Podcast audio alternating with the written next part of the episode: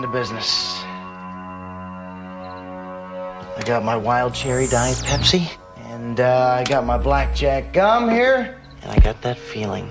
Mm, yeah, that familiar feeling that something rank is going down out there.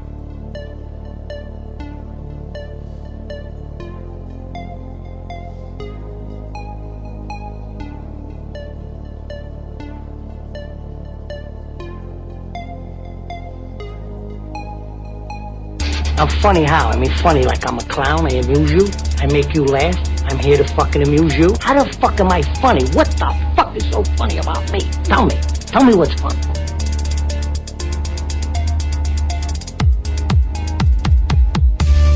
Oh, me, sir, God damn it! Brothers don't shake hands. Brothers gotta hug. Come out to the coast, we get together, have a few laughs.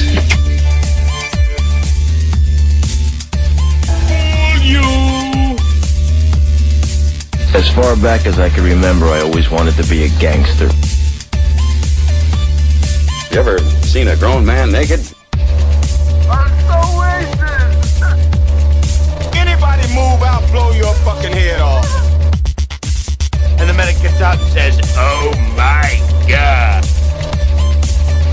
Huckleberry.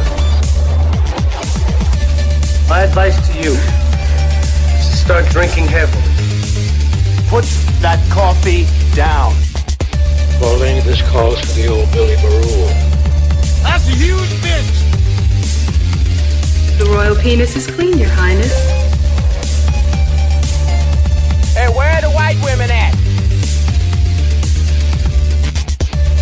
Yippee-ki-yay, motherfucker.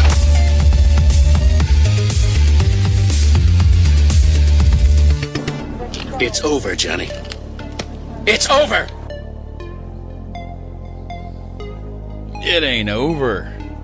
The year has just started. Not even close to over. God damn it. 2017. And you got me, Boxman. You got Anthony over there. And you got THT Movie Review. What's going on, Anthony? What's going on, man? Not much, man. Just trying to uh get this shit going. Stay away. It is fucking freezing here. I don't know about where you're at, but uh Oh, we're about to get hit. uh let's see. The temperature is uh, about 17 degrees here. Uh and then Tuesday it's going to be 70. Why are pe- Schizophrenic weather. Why are eh, dude? That's the best way to describe Texas weather. It is schizophrenic. Literally, you can go from snow to 60, 70 degrees the next day. Ridiculous. No wonder everyone here is fucking sick half the year. But uh, Uh, on to uh, brighter news. We got renewed. Our second season. That's right. We Can did. you believe it? I know we took a couple of weeks off there. Uh, I was busy. I got kids and stuff. You know how that goes. So, so you know. Telling me the kids are more important than talking about random random ass movies? Yeah, they are. At least my kids are. I'm not speaking for everybody out there, but my kids, yes. Yeah, yeah. We uh, we had good times on New Year's. I don't know what uh, you said. You just kind of partied down a little bit. Yeah, it was it was like low key. Just I- I- the people you care about the most, not random strangers. Yeah, we had a, uh, you know, I was telling you off air last week. We kind I kind of had an old man New Year's. I watched the ball drop on the East Coast, and I was uh, done for the night. So at eleven o'clock in Texas, I was asleep. New Year's in Texas sucks. It does. No party spots. No uh gang banging. It's not that. well, maybe I don't. I'm kind of old for that, but it's the New Year's isn't. Everyone already celebrates by the time you celebrate in Texas. You know, because we're an hour behind. Really, let's face it. New Year's once New York has it, it's pretty much New Year's. Yeah, actually, yeah, my uncle was um he was in uh Vegas over the uh, holiday. Oh, and obviously Vegas is uh three hours ahead of us. We're actually three hours ahead of Vegas, so Mm-hmm. we're getting text, "Hey, Happy New Year!" and it's only nine o'clock here. Yeah, yeah, it's only nine o'clock. Fuck you, man. See that? It just sucks. It's I don't. I mean, it was a. It's obviously it's a nice sentiment to hear from your folks, but it was like still kind of early here. Yeah, both my parents are in Florida. They're texting, "Happy yeah, yeah, yeah." Thanks, appreciate it. I'm going to bed. I, I saw the ball drop. I'm done. But then I couldn't sleep once I went to bed. So,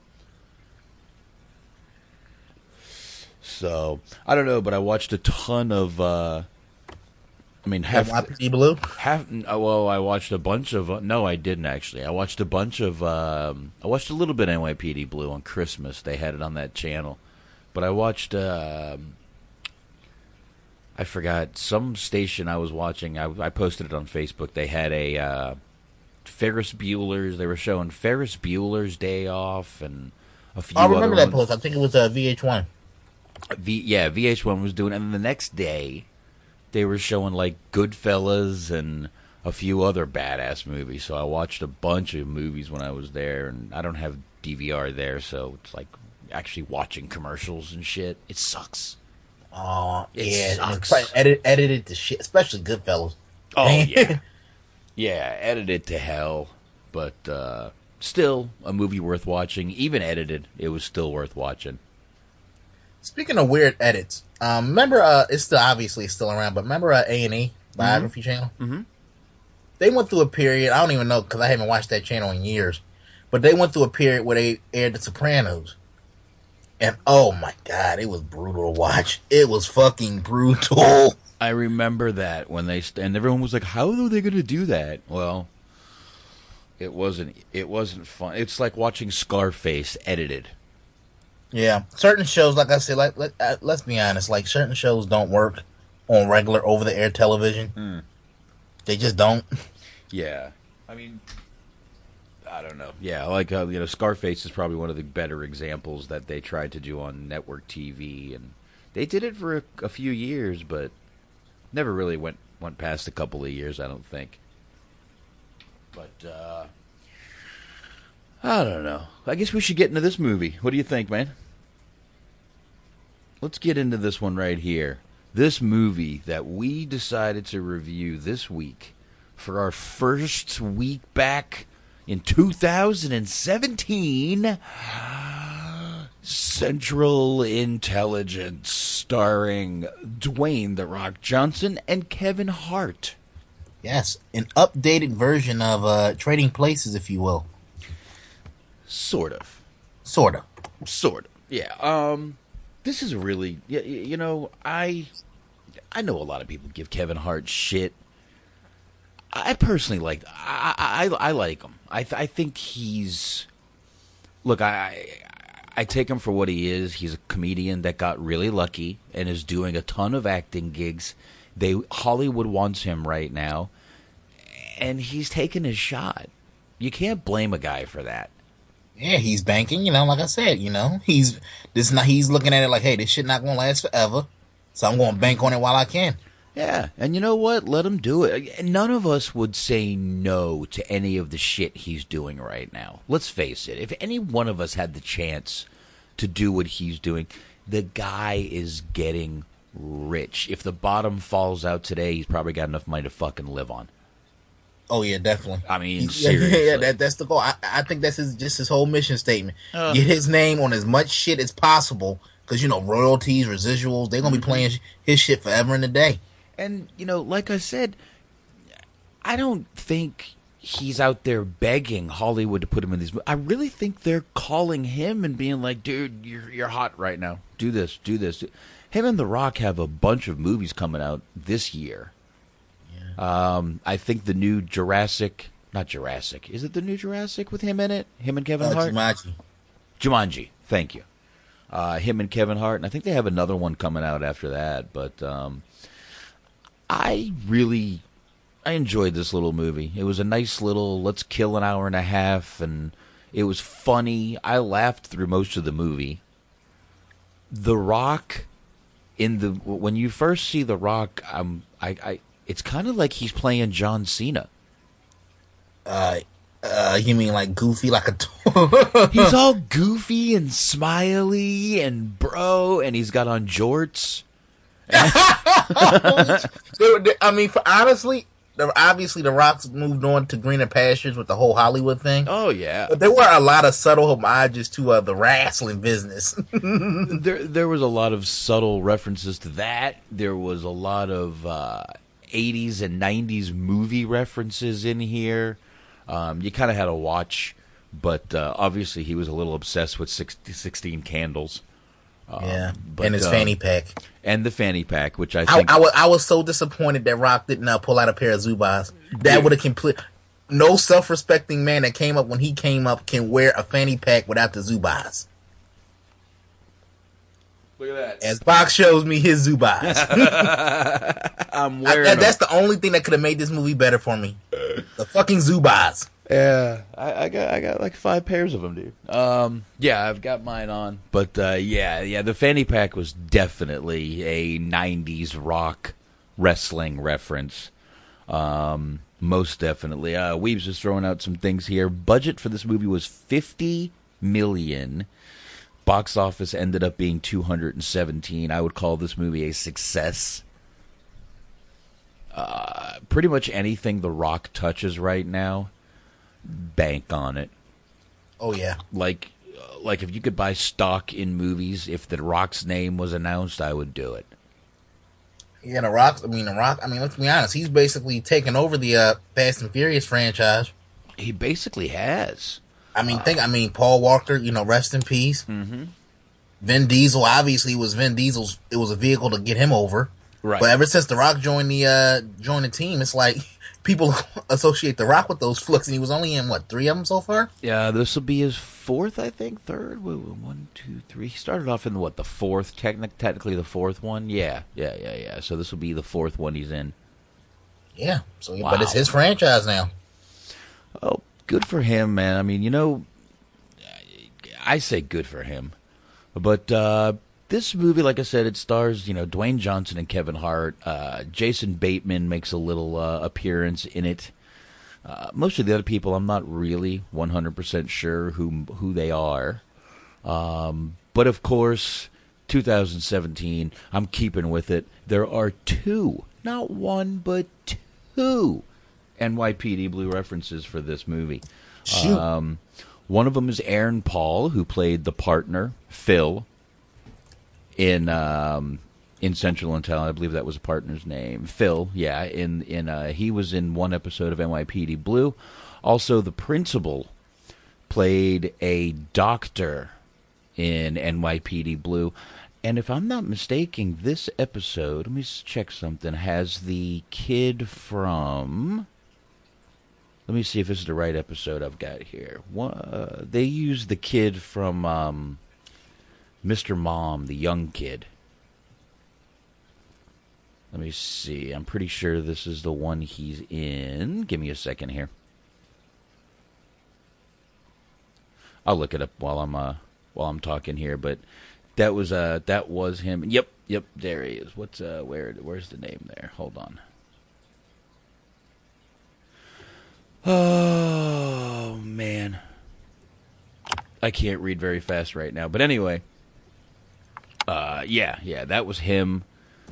And so, yeah, both of them did. Uh, there were two NYPD Blue references from this movie. So, just to keep it going, there you go. Yeah, that gimmick will never die.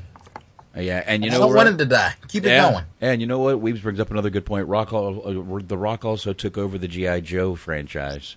So, and he did. He definitely took over the uh, the GI Joe franchise. Dude, The Rock, uh, like I said, man, anything he's in right now, bank it. It's gonna make money. And Kevin Hart right now is the same way. The and I, yeah, and I actually like the twist they put on it. Because, like I said, you know, it's t- it's trading placing trading places s in the sense that they played the roles that you would ex- they basically play opposite of type, what you would expect them to play in this movie. Mm-hmm. Yeah, yeah, they. I mean, yeah, they did. But I mean, I really like a lot of the references in this movie. Um, you know, you got a you got a couple Roadhouse references.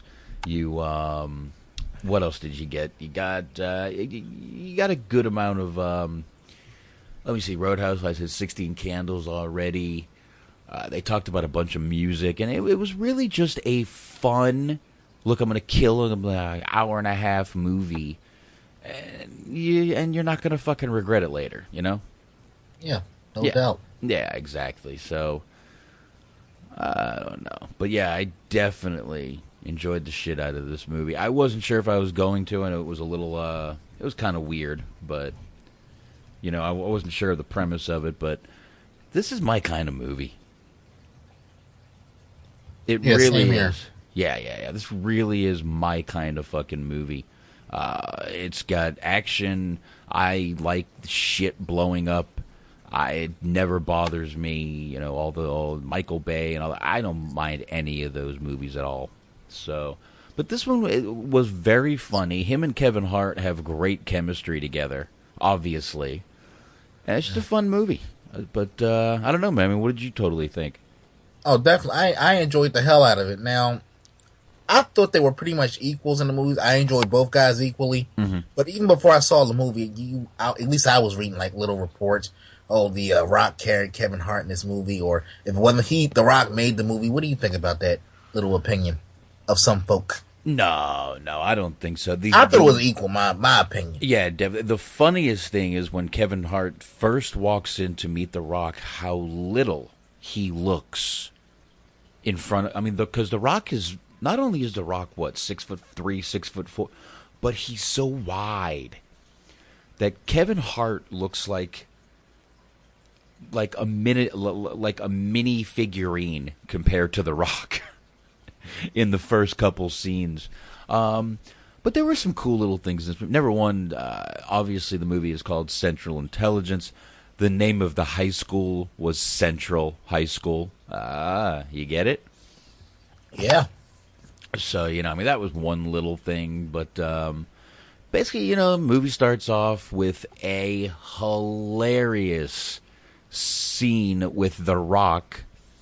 Uh, young, a young, fat Dwayne Johnson dancing in uh, in the locker room naked, and Yes. I I guess they CGI'd all that is what I was uh, what I read a few times, which wholly amazing what they did with this, but just a hilarious scene to begin with. He's dancing naked in the shower. A bunch of bullies come up and uh, throw him into the gym naked. As uh, Kevin Hart was uh, giving his uh, Vic, Vic, uh, I guess his uh, final speech as a senior at the school, voted most likely to succeed. So, because let's be honest, like Kevin Hart was portrayed as the uh, cool guy in high school, big and on campus. Yeah, he was the the the the biggest guy on campus. He was like the most known. I mean, the principal even uh, even said, "I if I had a son, I I, I, wish he were mine." Yep, and I and Kevin Hart, I, I swear, I, I laughed far harder at this scene than I should have when he said, "If my mama was in the black dudes." I mean, she, if she was in the Yeah. white dudes, If she was in the white- it was you- hilarious. Oh, as soon as he said that, I lost my shit. And uh, the backflip, the backflip is just amazing because he's like eight feet off the ground when he does it. Yeah. So it's it's just you know silliness in the movie, which I I like the silliness, but uh, I really you know Kevin Hart um, when the Rock gets thrown out there, the only person not laughing and that it actually tries to help him is Kevin Hart. He gives him his Letterman jacket. No, there was the flip. Uh, so gives him his Letterman jacket to put around him. You see The Rock look at him and say thank you, you know, it, very quietly. But uh, this was 1996, man. This was um, Yeah, rough. this was literally. I mean, if uh, I, th- this was the year after I graduated, basically. So, man, I remember most of this year, and it was a pretty good, uh, pretty good reference of that year. yeah. So you and your buddies uh, basically threw some random uh, tool into the uh, lock, into the uh, school auditorium for everybody to Nah, laugh at. I was never that dude. I was more the no. I was never the bully. Never, Nah, nah, never. No, I was more being bullied. I was always scrawny and skinny. Actually, in high school, I just drank with everybody, so everything was cool. You know, just be the best way to not get your ass kicked when you're a scrawny little dude is become the party dude with everybody. Yeah. So that's what I did. As you can see, I kind of carried on. Yeah, yeah, keep it alive. Mm-hmm. Oh yeah, little Heineken to help me out. Um, But yeah, they they they throw the rock out there. The whole school's laughing at him, which obviously is setting up the premise for what he's become.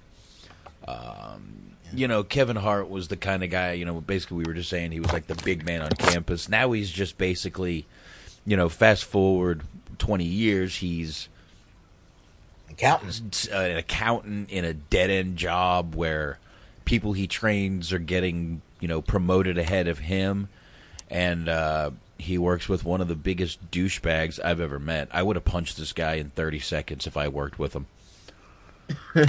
Which is why I work from my house and for myself. Uh, it's probably a reason I'm not in the work world, people.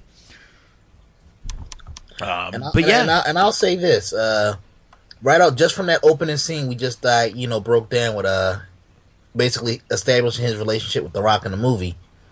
This is the first movie I've seen in a long time where you actually saw some range from Kevin Hart because he he really played like a different type of character in this movie. It wasn't like a typical Kevin Hart role.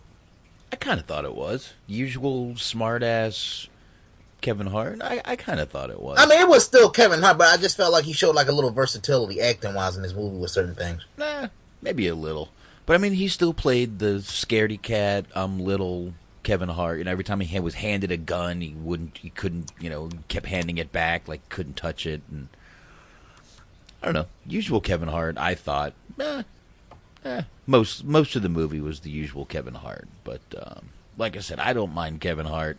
Let him do what he's doing. I don't care if he's in a hundred fucking movies a year. Pfft, he's getting paid well. I hope he hears that and shares it with me. You hear that, Kevin? Yeah, Share. fuck the haters, I guess. Fuck them. Yeah. Listen, how can you hate a guy for going out there and making money? How can you hate someone for that? I don't get it. As long as you're not hate, hate, you know, hurt nobody. I'm just like, I look at it like this. I could understand why people might feel like, okay, look, he kind of has a tendency to play the same roles over and over, and there's really no versatility. I think that's where a lot of the hatred comes from. Oh. But look, the man, the man is successful. I, I can't hate on the man for making money. I then I say this, let's blame Hollywood for making all these roles for him.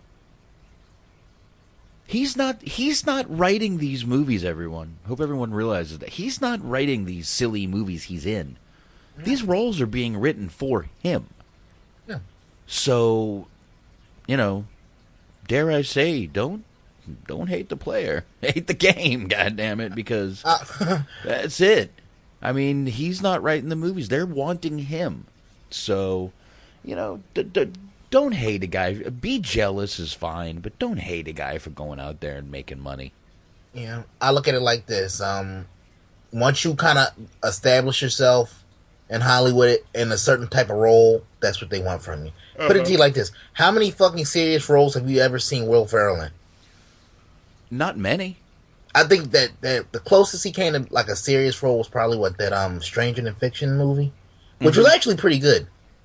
Yeah, but usually it's the same Will Ferrell we get in every movie. Look, there's a ton of actors who I, I mean, I know you back in the day they were like, "Don't type yak, don't typecast yourself, don't do that." Y'all are all going to be surprised when Kevin Hart plays some psychotic killer and he fucking nails it, because it probably will happen. Yeah, and, and um, I'm gonna throw another one at you. Rest in peace, Robin Williams. Absolutely. I, I love all of his fucking movies, but that one hour photo, man. Insomnia. Woo! Did you see that flick? Insomnia. Another one where he played a great. He Robin Williams was a great, you know, psycho in the movies. And I, I've said it before. I think Jim Carrey would be fucking amazing as a psychotic killer, like a real true psycho killer in a movie. Oh no, you're not like a not like a ha ha cable guy type of psycho. Yeah, not like Cable Guy. I think he would be an, a real psycho kind of guy. Just, just he's got the look, and I'm sure he could do it. And I'm telling you, I bet, I bet Kevin Hart's the kind of guy that could fucking do it too. You'll be surprised. He'll, he'll probably eventually do it one day. Yeah, he will. He's a young guy. I could definitely see him doing that one day. Yeah, the and the Rock in this movie was a little annoying. Um, he he gets a hold of uh, he, he gets a hold of Kevin Hart through Facebook. This is a kind of a Facebook Bob movie. Stone. as Bob Stone, and you know it was just a just a weird thing. And you know he's as soon as he hits decline, boom, the message pops up, and and uh, you know finally realizes who it is, and they go to meet, and uh, you know go get some beers, dude. Bro, dude, bro. This guy reminded me of Tommy half the time with all the fucking bros he said. Um, but uh, you know, he did that. He meets up, and obviously Kevin Hart is shocked to see what uh, Robbie, what was his name in the movie? Win, Windick, Windick, something like that. I don't know, Windick, something like that. But uh, shocked to see what he's become. He pulled up here real quick. Mm-hmm. Uh, his uh, name was Robbie Weird Dick. Weird Dick. That's right. Weird Dick. that's I guess that yeah, that's how they pronounced it. They pronounced it Weird Dick. Like, dude, you got a weird dick. You get it? but uh yeah, man, I don't know. Uh did you ever come across any people like that in high school that everybody else kind of clown, but you kind of like befriended and not not like they was your best friend, but you kind of like just just like accepting them for what they were, and then like down the line at the reunion or whatever, they kind of like are, hey, oh. I remember you. You were like the only one that was nice to me. You didn't throw me in a locker. You didn't trip me. You, did you ever uh, have anybody like that? I didn't, but you know, I was always like I said, I was always that guy that just kind of I just kind of got along with everybody, dude. Mostly in high school, I just started getting along with everybody, but before that, it wasn't easy. But no, I just got along with everyone in high school, man. I drank a it's lot. just like what it is. Go Yeah. along, not go along, get along, but you know, you just like it's fucking high school, man. I, you know, Well, you know, there was certain psychedelic drugs involved most of the time. You know, didn't want to get into a fight while you were tripping on mushrooms in school. Yeah. that would be bad. I put it to you like this: weed makes everybody your friend. The end. Very true. Like pretty much, like yeah, like if you just break out everybody take a little puff puff pass. It's just like, everybody's cool. Everybody gets along. Oh, no stress. You break out a blunt at a party, you're the fucking light of the night, dude. That's I don't it. care what kind of black, white, whatever. You break out the weed, you everybody best friend at that point. Shit, point. at that point, everybody's green, bro. It don't matter anymore. Everybody's green. Everybody's just green.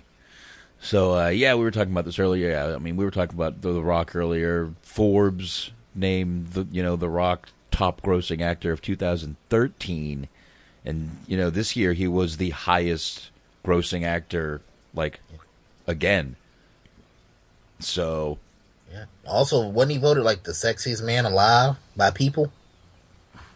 Yep, he was. And oh, here's one I didn't know. On May 21st, 2015, Johnson set a Guinness World Record for most selfies in three minutes, taking 105, 105 selfies with fans during the premiere of San Andreas in London.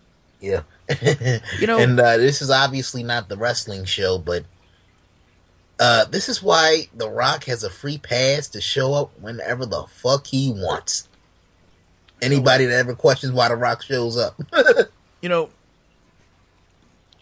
doesn't matter. I mean, been, I mean, we're, we're talking about The Rock. The Rock comes from the wrestling business. We can tie it in. No, doesn't matter. Obviously, the wrestling business has had a little, a, a lot to do with what he, with, with his success. But the kind of person he is, I really think, has more to do with it than the wrestling business. The Rock just, I mean, he just when he meets people, he just looks like the kind of guy you want to meet. He does. He's, not the dickhead that's going to shove you away, not you know do this.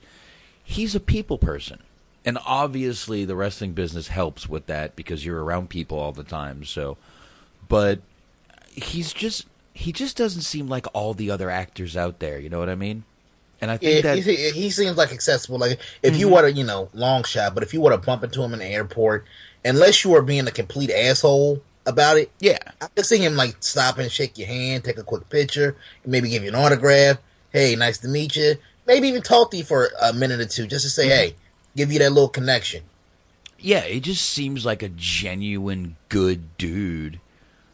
And he's not taking all this for granted. He's like, you know, like oh my like he seems like he uh, like he realizes he's lucky for what he has. Yeah. So, but yeah, I mean, basically, you know, me and my fiance were talking about that. He's just not the regular actor. He's just he's like he's he's, he's a bro. You know? Uh, case in point, um, what was I listening to? I might have been listening to an episode of uh, Wrestling Soup. Shout out to our friends over there, Missionary Thomas and Joe Numbers. Apparently, uh, Joe was telling a story about uh, whoever the uh, I don't know if it's not his wife, but it's the girl he's with now. Uh, apparently, she's like from like the area, like Boston, like basically from the area Joe's from. And like, it's not uncommon to see Rock in that. You know, obviously, if he's with the woman, it's not uncommon to see him in that town, like you know, grocery shopping and just basically like being a regular person. I'm like, what? And I'm like, yeah. It wouldn't be uncommon to see him like just walking around town like a normal dude. he that's he just seems like a dude. Yeah, he's giant, and yeah, you don't see a lot of guys his size walking around, but I don't know, man. But he's just like, you know, in, in like take the bar scene. You know, he takes off his big jacket, and he's got on a unicorn shirt. A rainbow unicorn shirt, and he's like, "I'm all about the Uh, corn, uh, man. I'm all about the corn. You know, the most deadliest animal in the world, right? Okay. I, I swear that had that had to be a shout out to New Day. I'm sorry. I think That it might be like been. a nice little shout out to them guys. I think it might have been, man. But I mean, you know, but he's just he's like a little girl. You know, he's like, oh my god, shots, no shots. And I don't know, maybe it's like a mental thing, but I guess it's like if you were a fat kid and then you all of a sudden turn into like a sex symbol, you, you you're still mentally like that fat kid because there was like a lot of deepness to this movie. Like whenever he would see his reflection early on, Uh-huh. he would still see that fat kid. So like like the bar scene you brought up, the one chick that was on him. Yeah, And it's almost like he didn't even know how to react to it. She Mhm. was clearly, clearly throwing herself at him. And it's just like, he's like, oh, gee, golly. exactly. Yeah, just still doesn't know what to do. But um, yeah, and you're right. There was some deep things in this movie where you know he looks in the uh, the, the the the the window at one point in a scene with Jason Bateman. Oh, what a Uh, dick he was. with- oh, Bateman was the biggest douche in this movie. I found myself legitimately wanting to slap the shit out of him at a few points. I really did too, and I'm like, man, this is going to be one of those good movies where he where everything works out, and then I'm like, oh, Bateman's douche. Jason Bateman played the kid Trevor. Trevor was the one who actually got everyone to throw the rock, or you know whatever you want to call them out in the gym naked. So this is like the you know the ultimate bully for him, and you know Kevin Hart gets Jason Bateman involved in something you know that they're doing. So, but uh, you know that that was a, a deep scene where you know he's I found Jesus the year last year and he apologized and then he's like psych. All right. Yeah, and then it was just like, and then Kevin. Well, I guess well, this this movie is not real. It's not like a lot to it, but the part where uh, the part that you're referencing, Kevin, like, come on, man, do what you did to him in the bar, Mhm. because we should kind of like tie it into the bar scene. Rock just beat the fuck out of uh, like it was like three or four guys. It was four guys. He beat the hell. And of course, that chick is sitting there, literally getting wet in her pants. Uh, she probably really was. That probably wasn't a lying scene. Yeah. But um, What's there's the? Rock in his. Hope he's Christian. yep. Yeah. There's the Rock in his fanny pack, beating the hell out of four guys in that bar, and uh, obviously Kevin Hart is like, "Holy shit! What did you just do? What? You're a badass!" Still hasn't figured out that um, you know. Obviously, uh, Kevin Hart hasn't even asked The Rock what he does for a living, but we're obviously the name of the movie gives it away what he does. But um, they hop on a motorcycle and they, they kind of roam down memory lane when they uh, they hop on and go to uh, the high school. And this is another kind of meaning part of the movie where they're looking at all the, you know, Kevin Hart is looking at all the things that he did in high school. You know, Rock's pointing everything out, and Kevin Hart's just like, man, I'm stuck in a dead end job with, you know, and damn, I'm I'm miserable. Uh, yeah. none, none of this stuff mattered. Yeah, because I remember there was a scene, uh, you know, to tie into what I was saying about this movie being pretty deep. At one point, uh, Kevin Hart was having a, uh, I guess, like a lunch date with his wife, mm-hmm. And she was like all hype, and he was kind of, he was kind of down on himself about the fact that the guy he trained got a promotion ahead of him. Yeah, and like he ba- and she basically he basically said, "Look, the difference between me and you is you love what you do. I'm just good at what I do." Mm. There's a difference. And I was like, when he said that, man, I, I was actually like, man, that was some deep shit. look, I mean, there, there, there were some good moments in this movie. There really were. But, um, you know, uh, another part when they're in the, um, we're in the school is when they stand by the locker room and The Rock is having some flashbacks to that moment. Because there, there was a point where I'm like, maybe The Rock isn't really that kid, but then they did the flashback, and I'm like, all right, well, that's not what they're going for here. But um, you know, it, it, it, was it's definitely you can see that it still sits with him, and uh, you know, The Rock still still has some issues with what happened, and he even says, well, what I did is I rolled it into a ball and I shoved it way down, and I just ignored it. and then it's like once again going back to that scene in the beginning where uh, Kevin Hart was the only guy that like wasn't laughing at him, helped reached out to him. He basically said, "Man, that's not healthy. Like if you ever need to talk, I'm here." So in other words, he was still established that he was that guy. They they established throughout that movie that he was still at his core that good guy that was going to look out for him no matter what. Mm-hmm. Yeah, yeah, definitely, definitely did. Then um, let's see. Finally, they get out of the school the Rock takes him home. The Rock asks him to sleep there. but he also asks him for a favor. This is where he starts getting. But the other best part of this scene is The Rock coming out in the very small pajamas. Yeah. And not only doing that, but he comes out and puts on his fanny pack to go to sleep. Yes. The, the, the pajama scene, you know, it, it's probably had nothing to do with it. But in my heart, I want to believe that scene was created with Chris Farley in mind. Uh huh. Fat guy in the little guy. I mean, that, that I don't give a fuck. Nobody say that is one of the greatest scenes ever captured on film. Yeah, you should be thinking of that part when you see this because I sure as hell did. That's. I mean, I'm sorry. I I miss that dude, man. I really do. Yeah. Yeah, and that's definitely the first thing I, I thought when I saw that scene was fat guy in a little coat. you know, but uh, the this was the weirdest part. Kevin Hart walks down, and it looks like The Rock has been there for a month. He's got pizza, Chinese food. The TV is on sixteen candles, and uh, you know on TBS, and it's just all over. It's like what the fuck? This guy's been here for a month or something. And uh, this is where Kevin Hart starts figuring out what's going on a little bit when um, the CIA actually comes to his door. So this is where the things start coming together. The the, the title starts becoming an actual thing, yeah. and uh, he walks back to show him. Oh yeah, I know right where he's right in my back room. Not only is he gone, but the back room is completely clean. Yeah, pretty cool. yeah, wow. Yeah, pretty cool little scene. I like it. This, you know, I, you know, I I love cop movies. I obviously love action movies, and I I, I like spy movies. Obviously, this this is my kind of movie. With, with, with, you throw in some comedy, and I'm good to go. Oh yeah, this is. Yeah, I have no complaints about this movie at all. No, no, none at all. no, no. I really, really, actually, you know, like I had said, I really enjoyed the movie, which I wasn't sure I was going to. Um, you know, but I do like Kevin Hart. The Rock is always good in mostly everything he does. So, what the hell?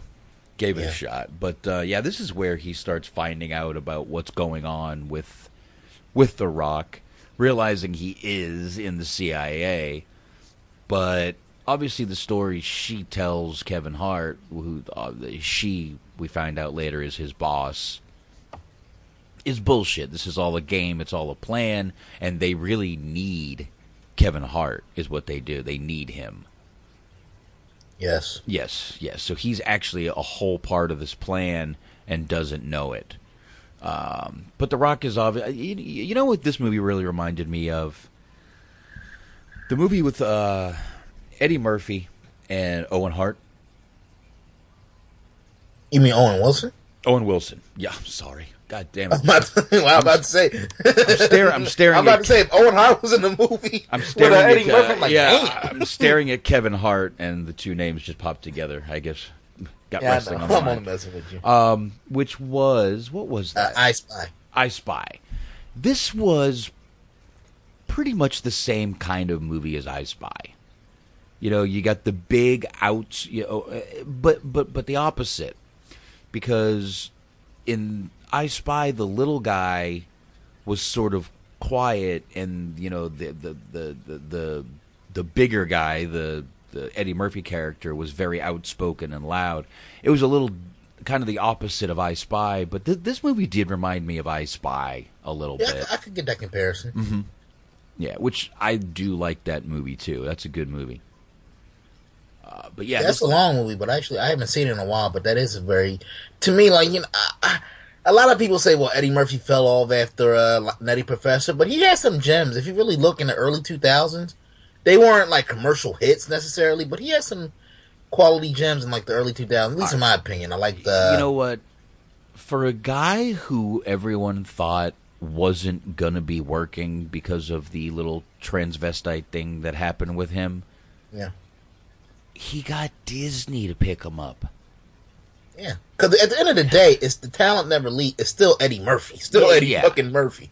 Exactly. And you know, no matter I, I don't give a shit what the hell happened in that thing. Eddie Murphy is still Eddie Murphy. If he goes if Eddie Murphy goes back to doing comedy, I will watch. I will definitely fucking watch. Uh, I know he's got um, a couple movies coming out this year. Yeah. He had that serious movie come out maybe uh, at the end of last year, which I didn't go see. But there's another comedian who does some serious roles here and there. You know, we, we, we forgot to mention Eddie Murphy. Um, some really funny parts in this movie, though, are when they're in the action scenes. The Rock is like, what he'll do is he'll he'll come up with a plan, and he'll be like, "I got a plan. It may get us both killed, but if it works out, it's going to be a badass story. All right, cool, cool." He doesn't even ask; he just starts with the plan. But um, actually, I can get to that part in a minute. Here, hold on.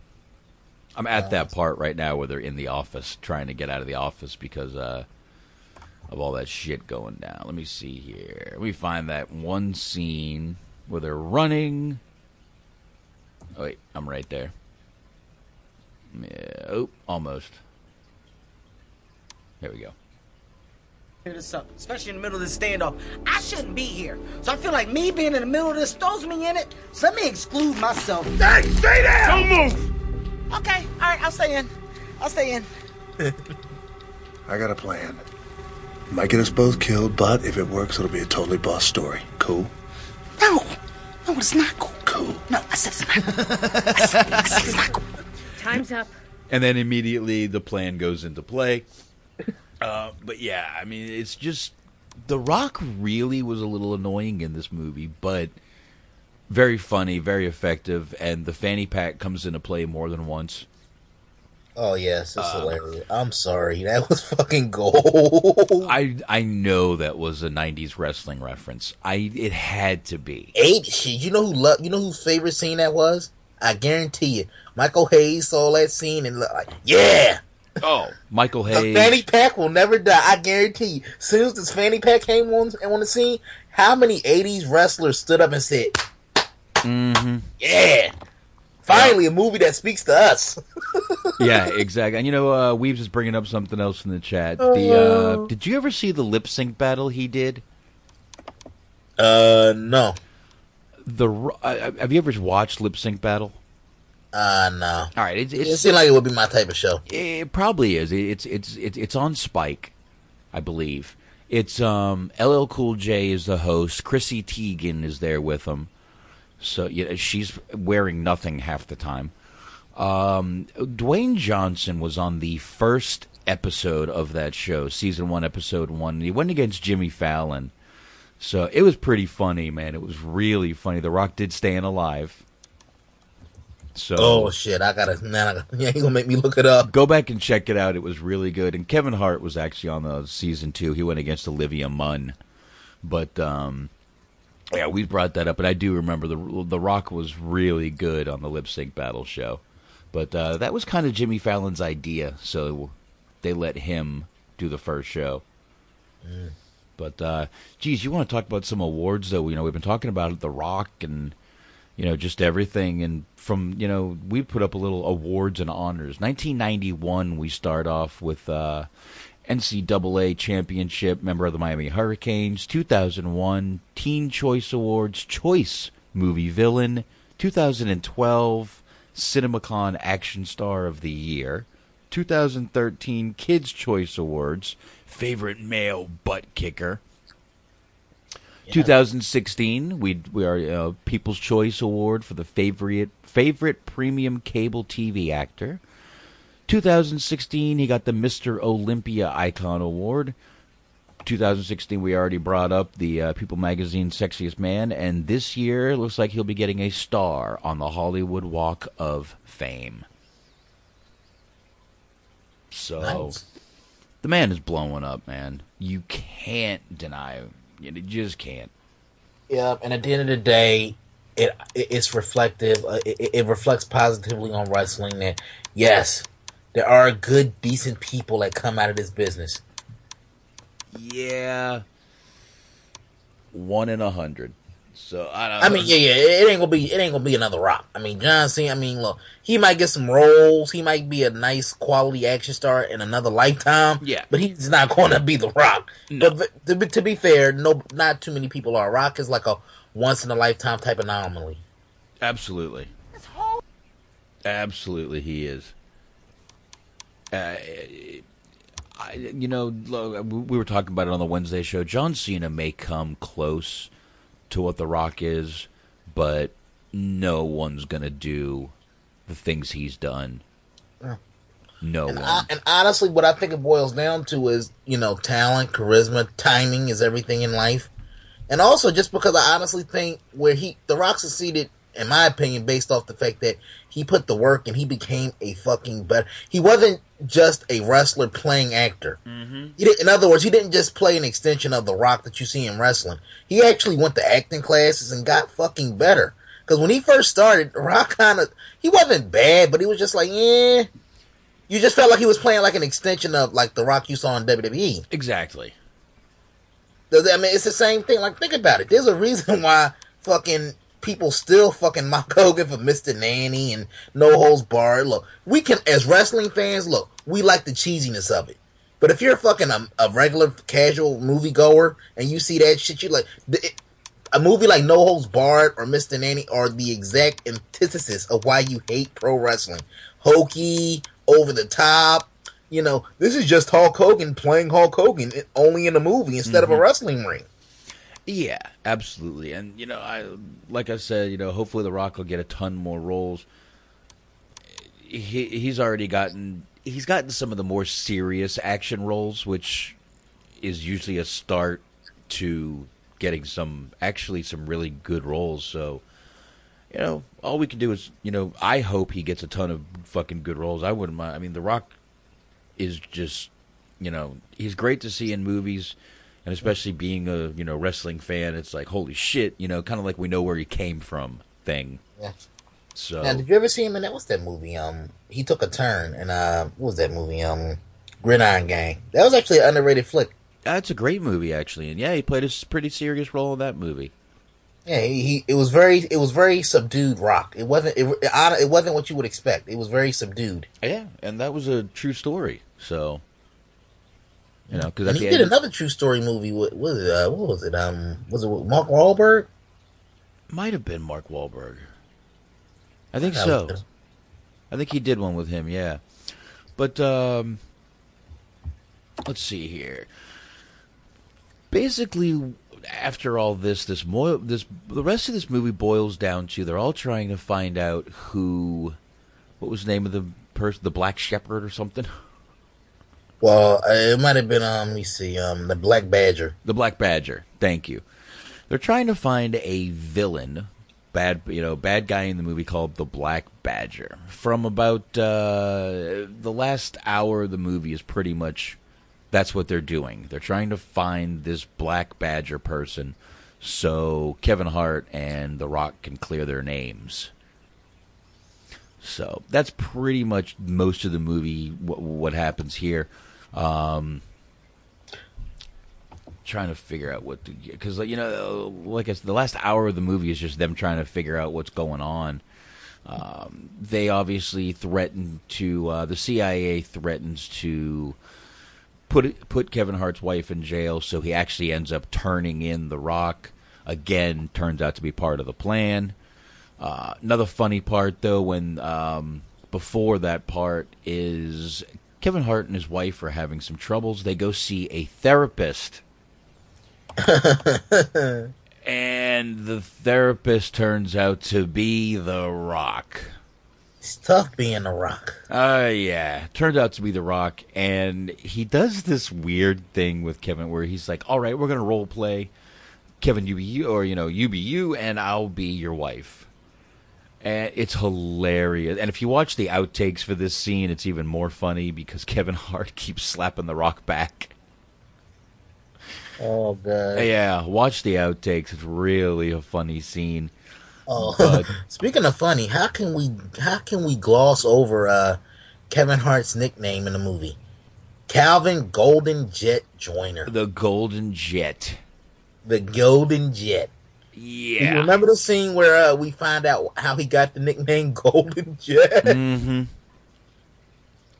Oh, yep, man. yep, yep. Yeah, uh man, where is that? I'm I've already passed it. I I don't want to go back. This is like a real HD MKV version and uh it's a little slow on my computer, I must admit.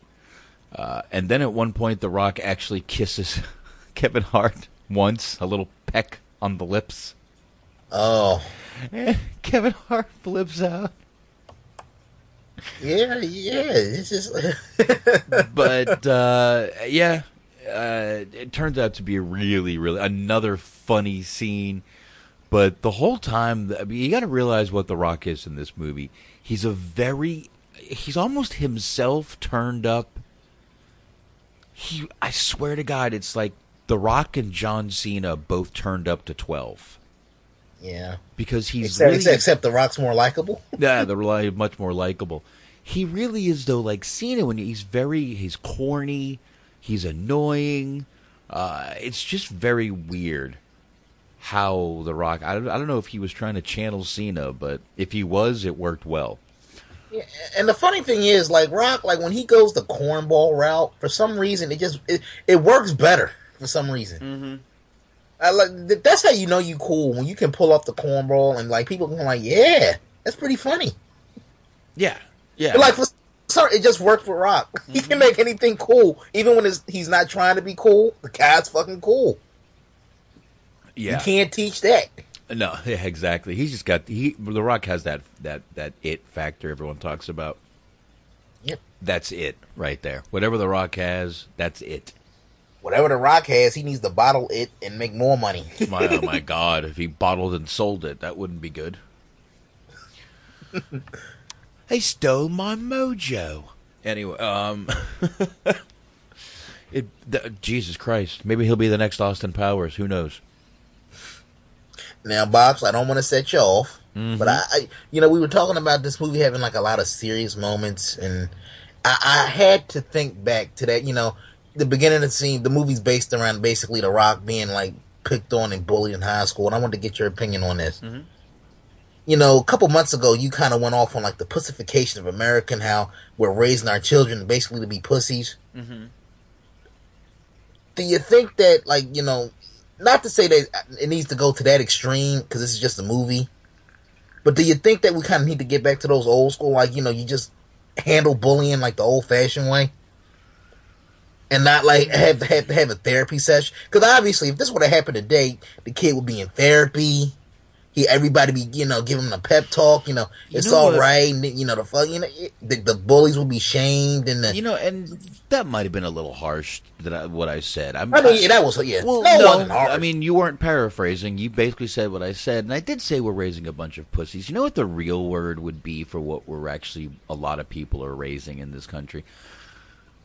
Uh, victims. We're raising a generation of victims. Everyone thinks they're a victim of this, a victim of that. I was bullied. This happened to me. I was a victim of this. Stop making everything. Stop labeling everything, number one. Stop raising a bunch of victims is because that's what we're doing. So yeah, I do believe you a, a bully fucking messes with you. I- I'm sorry. I teach my son self defense. I teach him to hit back. If hit, last, last, last option is to throw a fist. But yeah, people need to learn. I mean, you know, look, I understand now. You have to go to the go to the principal, and you probably have to fill out a form, and they probably call your parents, and then you have to see the counselor, and then they bring in you and the bully, and you talk it out. Maybe there's a hug at the end, and then you leave, and then you walk out, and they still kick your ass.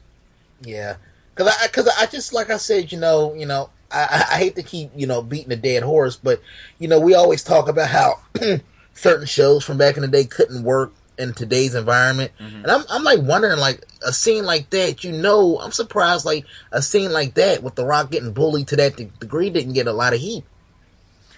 Just, be- just Yeah. because of like the world we live, you know, people dissect every fucking thing they put on TV nowadays. Oh. Same reason we'll never see another All in the Family.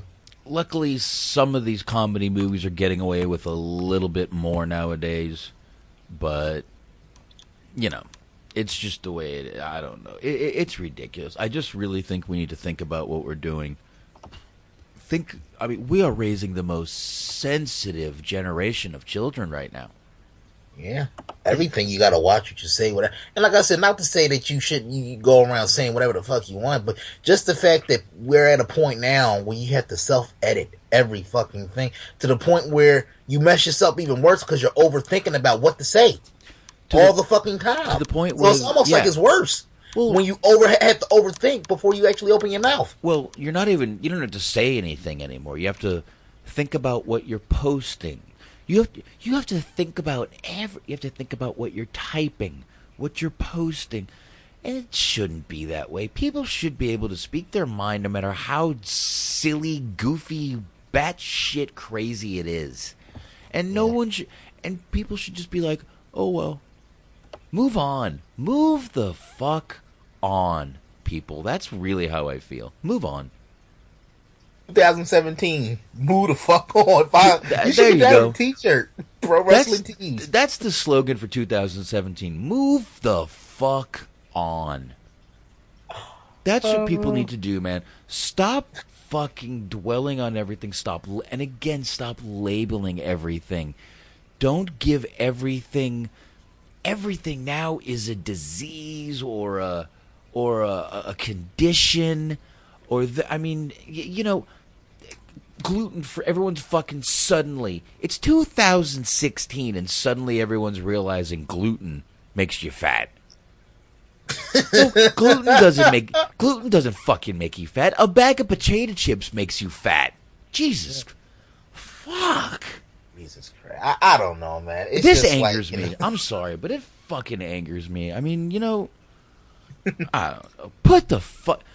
gee, oh, I'm fat because I'm. You're fat because you don't stop eating, you dumb son of a bitch. No, I'm depressed and I'm tired and my boss yells at. Welcome to the fucking world. It's called life. Yeah, and, and and yeah, you know, and like I said, Joe, we'll get back to the movie in a minute, but this is fun. You love it when we sidetrack, ah. but it's like if you coddle your kid, because I look at it like this. I learned very early on that nobody is going to love you like your family, specifically your mom. And, and, and, I'm glad I had the mom that I did. Like it was always tough, always took the tough love approach. Because guess what? When you get out into the real world, nobody's going to give a fuck about your feelings. So you have to de- learn how to develop a thick skin very, very quickly. Mm-hmm. Mm-hmm. And I, and I honestly think, like you said, it's not even about you know, fucking being rough on your kids. It's just a matter of teaching them. Okay, look, look, Johnny, Jimmy, I love you because I'm your mom, I'm your dad, I'm grandmom, I'm whoever. But sometimes you're going to come across people that you don't like, and they don't like you for whatever reason. It don't have, they don't have to be a reason. Mm-hmm. You just have people in, in the world that you don't gel with for whatever reason. Yeah, there's no reason to feel like a victim or get pissed off or exactly. you know you go in the safe place because somebody said something negative to me. Fuck you. But the problem now is everyone is a victim because everything has a label. Everything now has a name. Every, every you know, um, uh, hyper kids now are ADHD. You know what hyper kids were when I was a kid? Batshit crazy. That's what we fucking called them. Yep. And you know what? Not they made it. I was a fucking hyper kid. Believe it or not. But, but you know, before I found the uh, you know, the ganja. I was fucking hyper as hell. I had anxiety issues. I didn't know. I got through it. I never took medication. Not until I got in fucking, you know, later in life and started self medicating, but, you know. Yeah. Uh, yeah, that's another problem. You got fucking preschoolers damn near having have anxiety, man. I'm like, what the fuck? Mm-hmm. I mean, I, am sorry, I'm sorry, but if you if you if you're if you're barely uh out of barely hitting puberty, you have no business on fucking medication. Well, what the fuck? If, what the fuck do you have to be anxi- to have social anxiety at six seven years old? Fuck out of here. I, well, and I, I mean, look, I'll be honest. My my older one does have those issues. Has since pretty much first grade. Uh, uh. First grade, we did have a. He's very very hyper. Um, so yeah, my my kid is on on Adderall. I hated it. I went as long as I could without doing it, but what what I realized is it was messing with his education. He was not paying attention and I mean, you know, he's in second grade now and this year he got tested for uh, the gifted and talented classes. Ah. So, you know, I I argued with the doctor for for five months. I don't want him. I do not want my child on meds. I do not want my child on medicine. No, he's too young. He'll work through it. You know what though? When I finally realized, holy shit, he can do the work if he, t- you know, because the doctor said, let me give you a sample of it, try it for one week, and if and see what happens. In that first week, he did amazing at school, and he started becoming interested more in school. So what was I going to do? I'm not going to, you know, make my kid, you know, repeat grades and shit because I'm I, I don't I'm not going to give him med- medication.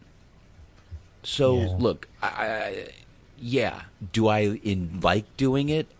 Hell no, but I also don't want my kid to be labeled as stupid or be in classes that he doesn't belong in simply when simply taking one pill a day will turn him into, you know, the focused student he should be. Yeah. See, so, I, am conflicted on it because, in a sense, and, and, when you break the way you break it down like that, mm-hmm. it does make sense. But just, just like in theory, it, it, it just seems something. It, it, just seems wrong to me to have you have to dope a kid up just because they, you know, because a lot of times it could be just a kid being a kid. Kids are hyper. A lot of times it is, and you know he, you know, we only give him his pills on weekdays. We don't give him on weekends. We let him be crazy and a kid on weekends, but you know, some of it is, and he, you know, we, we've gotten his medicine to where he can still be himself, but he's just he can focus. And that's all he needs to do. I don't care the crazy stuff, the screaming, yelling. But when he's in school, he needs to focus. And he wasn't doing that. Not only was he disrupting his own um, you know education but him being so disruptive was also disrupting other children's education so they were threatening to put him in a, a different class they kept putting him outside so he was being singled out a lot that Oh, that'll that- fuck that's up a kid. cool. That'll fuck a kid up too. So you know, listen. Everything changes once you're in that doctor's office with that child, listening to the doctor. Everything changes. Your whole your whole demeanor on what you've thought your whole life will change because you, you know you got to look through your kid's eyes. I like I said, I don't want him singled out. I don't want him in classes that he shouldn't have been in. I, you know, I'll I'll admit I'm a kid that probably should have been medica- medicated, but you know, it just wasn't around back when I was I was that age. It just wasn't there, wasn't available. But you know, it's it's it wasn't you know, and even B Megs in the chat room is saying medication is the first option it wasn't with us. We tried everything else. Everything. It was my last option. And when I did it, my kids started really thriving in school. So I feel like I made the right option as a parent. But am I happy about it? No, I never will be. But, you know, there's things that you, you, you know, you say, my, you know, my kid will never do this, my kid will never do that. But faced with the situation, everything changes. Yeah, I mean, ultimately, you know, as a parent, you know, you do what's best for your kid, mm-hmm. and, and and and if you have to go the medication route, so be it. My whole thing is at least exhaust every other possible option first. I, you know, like B Mac saying that, you, I, you know, I, I'm with him. I just don't like the fact that the first option has to be medication. Right. The, the first sign of trouble, oh, put them on, drug them up. Well, and you know, my, you know, I'll, I'll I'll tell another story. My sister in Florida, my young, my uh, oldest nephew, who's you know way way past all this stuff now, but when you know he was seven years old, they had him in a school, and the school told my sister he's very hyper, he's this, he's that. You have to medicate him, or we're going to have to throw him out of school. Wow. Now this was a pre-K. You pay. I'm already, I'm already disgusted. You pay to go to pre-K most of the time. This was the school she was paying for, and that's what they told her. So she pulled, pulled, pulled, pulled them out. Right that that day, she said, "Okay, can I never come back here again?" But you know, and and that is eh, B Megs is one hundred percent correct. The the first thing teachers jump to is medication. It's the first thing and we actually ended up going through three schools his his his first year because uh, in kindergarten he wouldn't nap. Never took a nap all through kindergarten, and it, it, they hated it. So we had to keep switching schools because they were basically throwing him out. If he can't nap, he has to go.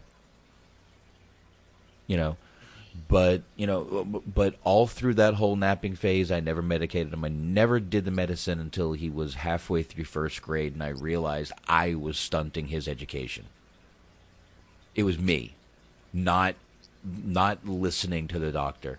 So i went in i said you know my feelings but i'm going to shut the fuck up and i'm going to listen to what you have to say and we'll uh, we'll go from there. So i listened. He was right. I said let's try it. And you know we've had a few snags here where he gets used to it. We have to adjust it here adjust it there. But it's a week here a week there. He's been excellent in school so far doing great on tests getting his work done so you know all in all it feels good that i made the correct decision but yeah very good yeah yeah like i said you know you, you exhausted every opportunity, you know, every option you had. Mm-hmm. And look, I, I, have no problem with that. I like it's just a matter of that first option because, like I said, hypothetically speaking, if if drug if drugging the kid up is the first option that everybody takes all the time without exhausting option, mm-hmm. you don't know. Like I said, you, you might you might be creating a future addict. I mean, everybody's different, but like I said, they they might they might learn early on that whenever you know whenever shit is going bad in my life, I gotta self medicate. I gotta take pills. I gotta do this. I gotta do that. That's the only way I'm to feel better. That's where I'm coming from with it. Mm-hmm. Yeah, yeah, and exactly, and and that's one of the problems. I didn't. I just don't want him to become dependent. So, you know, and as he gets older, the doctor said he will be able to slow him down and eventually off the pills. He'll figure it out. But you know, in the meantime, I don't. Like I said, I don't want the kid being held back a grade. You know, and uh, then it'll be my fault and, and, then it will be my fault. I don't want him being held back. I don't want him being putting put in special classes like I was. You know, but I don't know. And you know, it, it, these pharmaceutical companies right now are all up in arms because you know weed's getting legalized everywhere, and they're losing money on pain pills. you know, and then they're they're freaking out. Oh my God, our pain pill money is going away. Yeah, yeah. Let, let, and let's be honest. You know, not to go off on it, but fuck it, we didn't went this far. The whole the whole reason um weed for so long was illegal, not because they gave a fuck about what it did to you, because they couldn't find a way to legally tax it. Mm-hmm. Now that they found a way to do that, lo and behold, it's getting legalized everywhere, slowly well, but surely which I also find to be bullshit. They found a way to tax another leaf. It's called tobacco. Another one called lettuce. I mean, you know, there, there, there's a ton of stuff. Look, they've already. It took them a year and a half to figure out how to fucking, you know, tax the shit out of this vape thing, but they did it. You know, yeah. they, they look. There's a reason they don't want to legalize marijuana. The DEA doesn't want marijuana legalized. They make money. Yeah. They make money. The pharmaceutical companies don't want it legalized. You know why? Because marijuana can help PTSD. Marijuana can help epilepsy, um, Park- Parkinson's disease.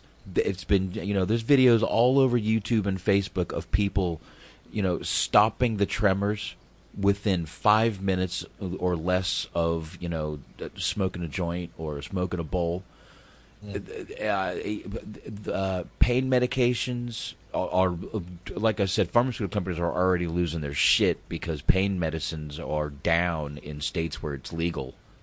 Way like sixty percent down, because doctors are prescribing marijuana first before they prescribe you some fucking pill. So yeah, no, of course the fucking government doesn't want it happening I don't think they're going to have a choice. Colorado is banking, banking money this year. And they will shit. You know, I mean, like for the longest time, you know how like Florida was like the destination state for people to retire to. Mm-hmm. I think Colorado might uh take that title within the next ten years. Well, I think Florida is going to have. If Florida is going to legalize it, I think they actually just passed it to uh, legalize growing there. Yeah. So you know that's the first step. Once they legalize that, there's going to be dispenser you know dispensaries out there in no time. Yeah, I want to go back. And my and my whole thing is this: e- even even if you smoke it recreationally, you don't hear about people doing fucked up shit because of weed. No, I, I mean, let's be honest, you never do. No. Do you know how you, much you never fucking do? And do you know how much marijuana you'd have to smoke in order? Do, do you realize how much weed you'd have to smoke to overdose on it? Do you do you know the exact amount? Uh, well, Snoop's still alive and kicking, so I'm assuming like Snoop levels. Fifteen hundred pounds in fifteen minutes. You would have to fall into a volcano of marijuana. And even then, this weed is it comes from the earth. Even then, I, I I would like I would like my chances. If listen, if you smoke fifteen hundred pounds, you deserve to die.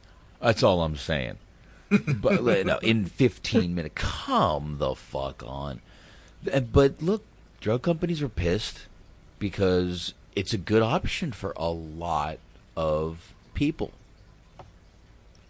The elder, I mean, even for old, you know, elderly people are even, you know, turning to it for aches and pains. It's great for arthritis. arthritis. So, and obviously the glaucoma. So, I mean, there's tons of stuff. No one wants to fucking legalize it, though. No one wants to. No one. I guess what we should do is blame it on the CIA and get back to the movie. But that was a that was a nice little tie-in. Uh, yeah, Yeah. And, and I'll say I have a little rant because uh, I don't know if it's affected you yet, but uh, the the sugary tax with the uh, sodas and water and all that shit. Anything that got sugar in it. No, that's I believe that started in uh, NY in New York. We do not have that here. A, B. I drink so little soda it wouldn't matter to me. Yeah, I, I yeah, and I've kind of went, but it's just like, shh, Jesus Christ. Yeah, but yeah, I, I- I know that's been in New York for like a while now. I believe. I, have heard someone complaining about that, so I, I I pretty much know it's been there for a while. But no, it hasn't gotten here at all. But like I, this believe it or not, my family drinks juice and water, dude. Yeah, but it's it's not even just a soda though. Anything that has sugar in it, Mm, yeah, that anything that has sugar in it is getting taxed up. So it's it's that, that that that's what I. It's just insane. So food with sugar in it. No, basically beverages. Any beverages, Beverages, with sugar bev- in it. Ugh. So so even even if you get like a, a big ass thing of Sunny D, it's gonna get taxed up on it. Ooh, so in other words, if it's like two, let's just say it's two Mhm. right? By the time you by the time it get taxed up, you're gonna be paying like over a dollar more.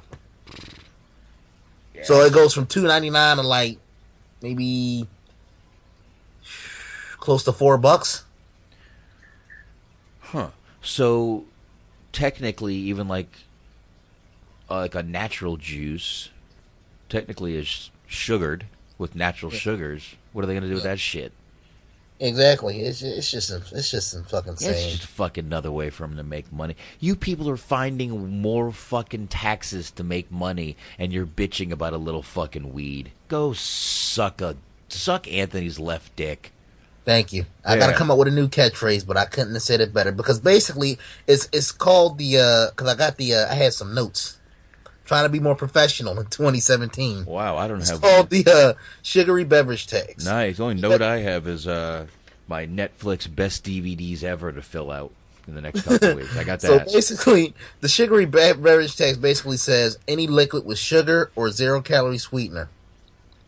What? This fucking shit is insane. I'm so telling all, you. So all you Diet Coke people out there, and there is a shitload of Diet Coke people out there, you're fucked. All the diet sodas are fucked. All those so-called, you know, no sugar drinks are fucked. Basically, if you're not buying water, you're fucked. Exactly. And think about it. All right. Now, anybody, look, you know, this got me a little heated. So basically, when you go to the supermarket, right, box, Mm-hmm. you're basically getting taxed twice. Hmm. You're getting, you get, you're basically when you pay for all your items, you're getting that sales tax. Plus, you're paying double tax on like what, whatever uh, beverages you got that got sugar in it. Yeah. So you're getting taxed twice for the same shit. This is going to skyrocket powdered drinks and uh, soda streams, so you can make your own soda.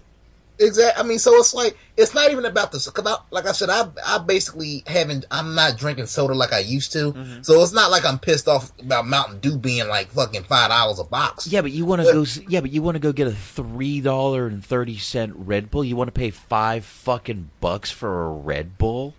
It's it's insane to me. It's just like uh, I'm just this sugary. But like I said, this is goes to the point that we were saying earlier with the weed. Anything that they can fucking make money off, I guarantee you, we're going to get to a point in this country where you're going to have to pay. They're going to find a way to charge people to use public bathrooms.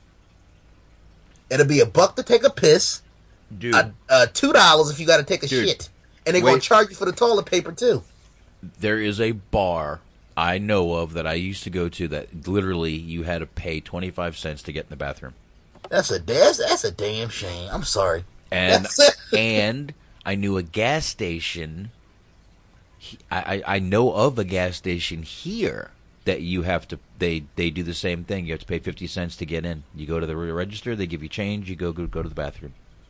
That- that- that- I'm sorry, man. That- that's a that's a disgrace. I think so, but I've seen it. It's not. It's it's it's it's few and far between. But you know, I, I guess all that did was replace the hubcap keychain, and I mean a So- real hubcap, people, because you know not many cars have So- hubcaps anymore. B Megs in the chat uh, thinks that that water tax is coming soon. You really think they would find a way to tax fucking water? Spring water? Dude, I honestly, 90% of the water I drink in my house comes from filters. Ah. For, um, we, we got the filter in the fridge, we have the filter on the sink, and I fill up, I have a, like a, uh, two and a half gallon, you know, uh, big jug I fill up with in the sink. And then when the kids need water, we just get it out of the fridge. But we don't buy a lot of bottled water, thank God. But I won't lie, I'm on the road. I run out of drinks. I grab two, three bottles of water or a giant bottle of water. So now I don't know much about this water tax. What is that? I don't know. Oh no, I think he was being sarcastic. You want to make a bet? I look I look at it like this, man. make a bet? I mean, I look at it like this. We can't tax our way to prosperity and we can't burrow our way out of fucking debt. No. It, it, it, it just seems like this country as a whole, whenever whenever we get in some shit in terms of our bills, it's like, oh, let's tax everybody. Yeah. It, let, let, us tax everybody. And, and when, who the fuck is this watery, this sugary tax? It always, whenever taxes go up on anything, it always affects the middle class first.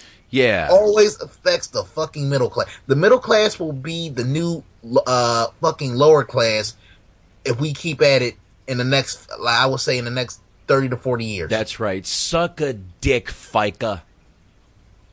Oh, Jesus. Fuck out of here. A, fucking just saying that. Think about it. Just Sorry. saying that shit out loud sounds dumb as hell. The sugary beverage. Say fuck you. Yeah, that's that's really fun. I mean, and you know, like I said, those hundred percent juices out there all have natural sugar in them. What are they gonna? do? Well, they did. They did say of artificially sweetened and sugar. So, hmm. you know that that that might clarify that right there.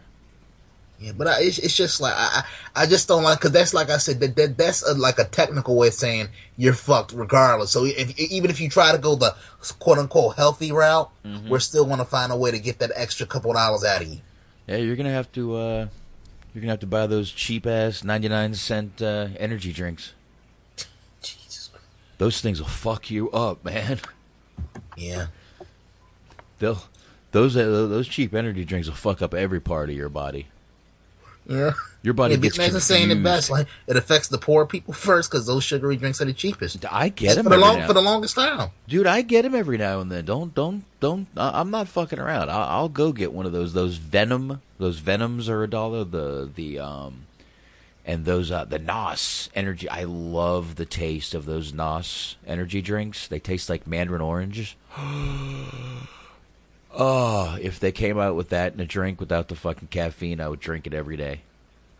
Uh, what else Yeah. is? That is good shit, man. But yeah, I mean, I get it. I, I get energy drinks every now and then. Were you a Powerade person? I was hooked on them for a minute. I like Powerade, Gatorade. Um, I'll even grab a vitamin water every now and then. They're they're, Those, are, they're- those, those are actually good too. those are really good. I the only I don't like that pomegranate one. It has I, the I love that one. It's got the to me. It's got the worst aftertaste. The worst, and those um those neuro energy drinks. The they have a bunch of different ones. They have uh, uh, energy, a bliss, a mood. Those things will fuck you. Those things will jack you up, dude. Yeah.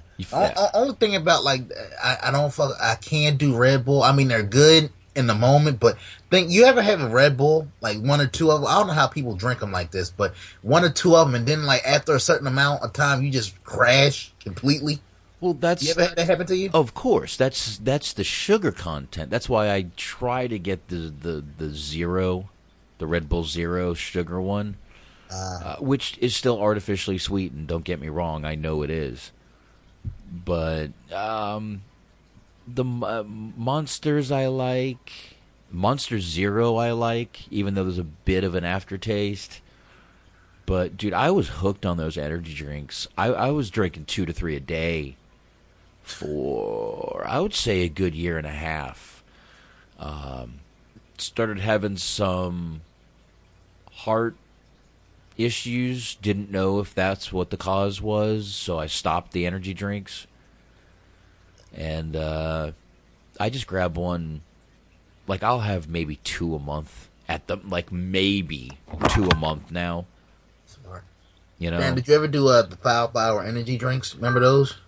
the what? Remember five hour energy drinks? You ever Oh, try yeah. those? Yeah, the um my my brother-in-law is big into the nutraceuticals, all those energy drinks and powders and all that stuff. Mhm. So I got four cases of energy shots from him, all different flavors.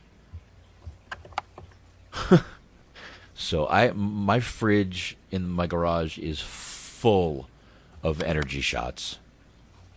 But if I drink those, they're they're two ounces, right? Uh huh. I can use it four times. Wow. That's how little caffeine I drink. A and how caffeine affects my body. I can drink that. I can drink a half ounce, and it will do the job.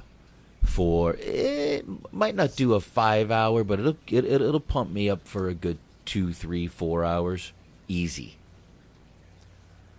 So I can drink. I can use it four times. I just take a small sip, and I'm Mhm. it and it. I'm good. But I have, I have. Let's see how many were in a. There was twelve in a box. There was twelve, so there's 144 in each case. I have four different flavors. So, I have a lot of energy shots in my fridge. Yeah, and, and, the, and the thing with this, we all like a little sweetness to you know what food, our food, our drinks, but it's like those five hour energy. That literally like that was the definition of fucking a bottle of sugar. Like Jesus, They were, but now they actually have them with no sugar. I think most of the five hour energy gel, I believe they've gone sugar free. I'm sure they use artificial again. I haven't had them in years, but that's a good um, that, that's a good start for them. But I mean, we have we we have local energy shot, you know, like Tweaker and all kinds of crazy names like that. You know, like Night Move and you know Rage. We have a bunch of the local people around here doing those energy shots. I won't touch them, to be honest with you. The ones I have are called Go All Natural. They're Uh-huh. all natural. The vitamin content in these energy shots is off the charts. Wow. Um, they're the same company who does it does. Um, they also do hemp oil. Wow. Yeah, I got some. Uh, I got some vapable hemp oil in my uh, a couple jars from him in my uh, cabinet. But it's good stuff, man. And yeah, you know, like B Megs is saying, most of the drinks I just mentioned, most of them are owned now by Coca Cola, which should tell you how much sugar is in them. Um, you know, my kids can drink Dr. Pepper, they can drink root beer. They have one Coca Cola, and they're up all night. All Eat fucking Coke- night. uh, switch them over to Coke Zero. it's it still does. so- I don't know what it is about Coke, but regular Coke fucks them up. They can drink Diet Coke. They can drink anything else, but I ref- I, I I gave them Coke the uh, Christmas Eve Uh-huh. and regretted it. It was wired all night, huh? I'm like, yeah, they're they're gonna want to go to sleep, dude. It was one in the morning, and I'm still sitting there like, oh my god. So they didn't. Even, they don't even crash off of Coke. They don't even have uh, sugar crash. Now remember, I just told you about my oldest one, who Oh yeah. who once he's jacked up, look out world. He's like Roger Rabbit after doing a shot of fucking, you know, when he freaks out. That's what my son is like. He just goes nuts once he gets sugared up. And my little one was right behind him doing everything, and I'm like, oh my god. I, I, I, I, I'm not lying. I left to go to the liquor store. oh, that that's phenomenal. Christmas Eve, I'm like, listen, it's uh, it's eight forty. I have twenty minutes to get to the liquor store. I'll be back. Mr. Sandman, Mm, bring, me a drink. some Southern Comfort, because that's Oh, what I got was a bottle of Southern Comfort and a twelve pack of beer. I got a bottle of SoCo and a twelve pack of Coors Light. Uh, anyone in Florida listening to this knows I am a SoCo man.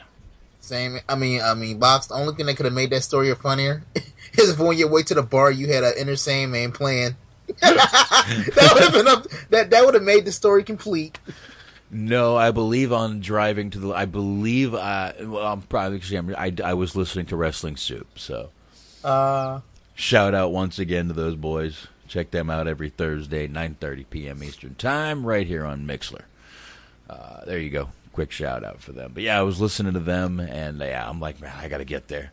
And you got to realize you're in East Texas, so any it takes you 20 minutes to get anywhere in East Texas because it's it's literally when people say East bumfuck, this is the town they're talking about. now was this like early in the day? Because I, I, I it, where No. was this like a? This was eight eight thirty, eight forty five. Oh, you lucky son of a bitch! Yeah. Because state stores on our, on uh on uh, my side of the world, they shut down like around like five six o'clock. So you are a lucky bastard. Yeah, we have till nine o'clock here um, to get liquor. We can get beer till one o'clock because they go by Eastern time, which two a.m. Eastern time is shutdown time. So one o'clock. Um, you cannot get liquor here on Sundays at all. Beer only, beer and wine only.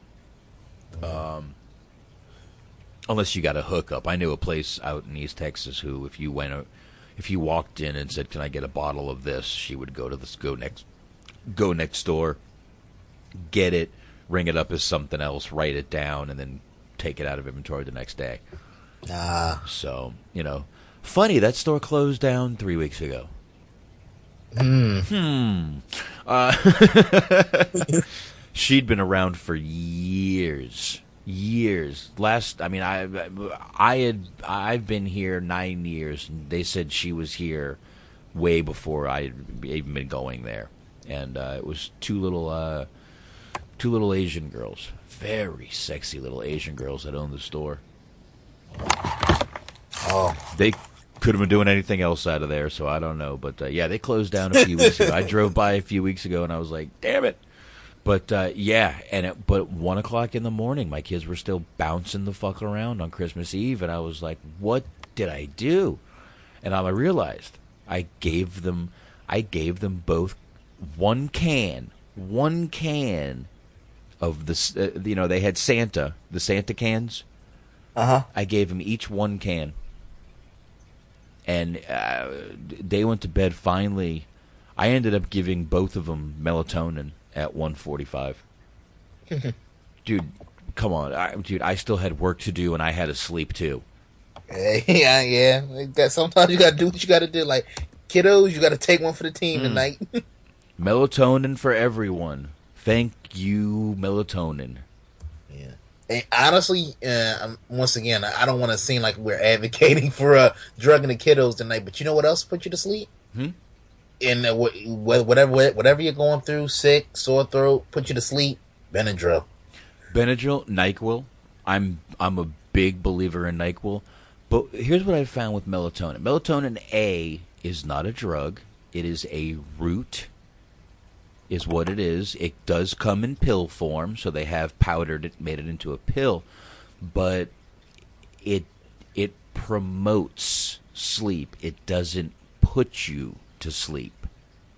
There's a th- th- there's a difference melatonin makes you kind of just drift into a drowsiness, a little drowsy. I, I, I can take melatonin, and if I can't go to sleep, I'm cool. It's not like you take an Ambien and you're drooling if something happens to happen, trying to stay awake. Yeah. You know, uh, melatonin you can take, and if you stay awake for you know like an hour, it's already out of your system. So it's not something that's going to have side effects, which I love about it. And you know, my doctor said you're not giving him you're you you you're not giving your kid drugs. You're giving him a root. Melatonin is not a drug. It is non-addictive. So, and you, you know, you can get it at any health food store. So, melatonin's a good thing, man. I use it damn near every night, especially if I'm not drinking. Seriously, if I'm not drinking, melatonin is a great to fucking use. It really is. But yeah, I, I I've I've tried the um that ZzzQuil is actually very good, and that ZzzQuil is alcohol free. It it comes in alcohol free. Um, I found that out when I was getting my cluster headaches, and I got the ZzzQuil.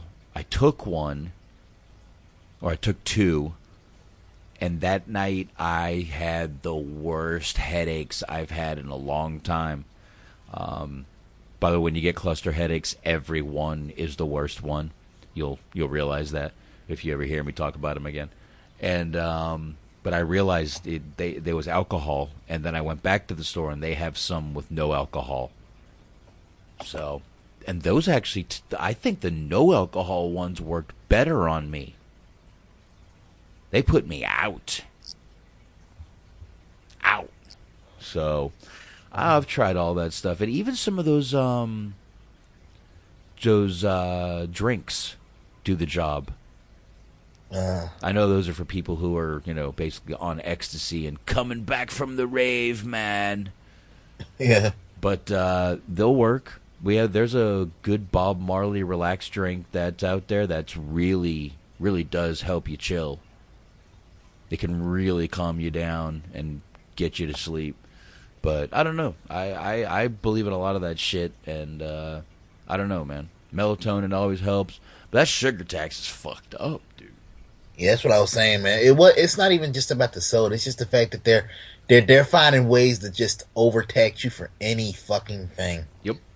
Yep. Like Jesus Christ. Like, come on now. You know whose fault it is, man?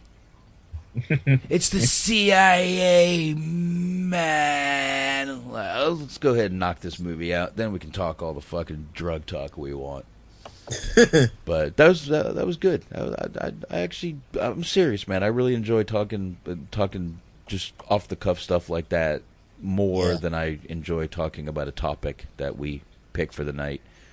Yeah. Yeah, switch it up a little bit. Keeps the show fresh and interesting. I, I, I, I, I, I like just talking life and shit, man, because uh, it's really what we're all, what, what everyone's experiencing. It's the easiest thing to talk about because everyone experiences life. Yeah. If you're yeah, talking, I've, I've broken it down into three chapters Uh-oh. when it comes to life. oh shit, I'm You're prob- born, Oh, waste time, you die. The end. Mm. I guess I'm in the waste time phase, long into it, That's all we all doing, man. long You waste time, it. you die. Yeah, pretty much. I mean, pretty much. I mean, Pretty much. I mean, you know, you, you everyone tries to put their mark out there. Obviously, there's certain people who have done better than others. You know, you got guys like The Rock. No one's ever gonna fucking forget The Rock. But uh, I don't know, man. Let's uh, yeah, let's not this movie out. We were, uh, and I paused the movie where we were for two reasons. One, I wanted to play the part. Two, um, I didn't want to lose the place where we were. So here we go. We were at the part where they were actually in Jason Bateman's office, who played Trevor, who was the kid who we discussed earlier, throughout Dwayne Johnson, The Rock, into uh, the gym naked. Um, and I wanted to play that part where just total dick move he does here. Let me see if I'm close to it. I'm, I'm close. Let me see how close. No, I don't, I don't. I don't think so. You're both going. Here it is. Here's your transaction number. Here, hold You're on both here. going because you want to know what? They're going to vote on homecoming king and queen again. Maybe you and Maggie can make it. Yeah, a few few more seconds and we'll get to get to that. Here we go. Men, a few years ago, Oh, by the way, we were talking about the part where he was being a total douche and completely turns the tables on The Rock, and you will hear that now. I found the Lord Almighty. And ever since then, my life has been completely different. Okay? He's got a plan for each and every one of us, and in his infinite wisdom, he makes no mistakes. Hmm? You're right about that. I think the Lord put you here because he wants me to get something off my chest. He wants me to clear my conscience, and he wants me to ask for forgiveness. Robert, what I did to you at that rally in senior year was a cowardly act. Something that I've regretted every single day. Yeah. I mean, bullying is a, is a national crisis. It can leave people with a lifetime of pain. So, I just want to say how truly sorry I am for what happened, you know? Or for what I, for what I did. It didn't just happen, I did it. I did it, and I wish to God that I had not done it. So I'm hoping that you can find it in your heart to forgive me. I wasn't expecting this at all. I know it. I know it. Just so happy. I don't know what to say. How about you say the Oscar goes to Trevor Olson? Mm. Mm.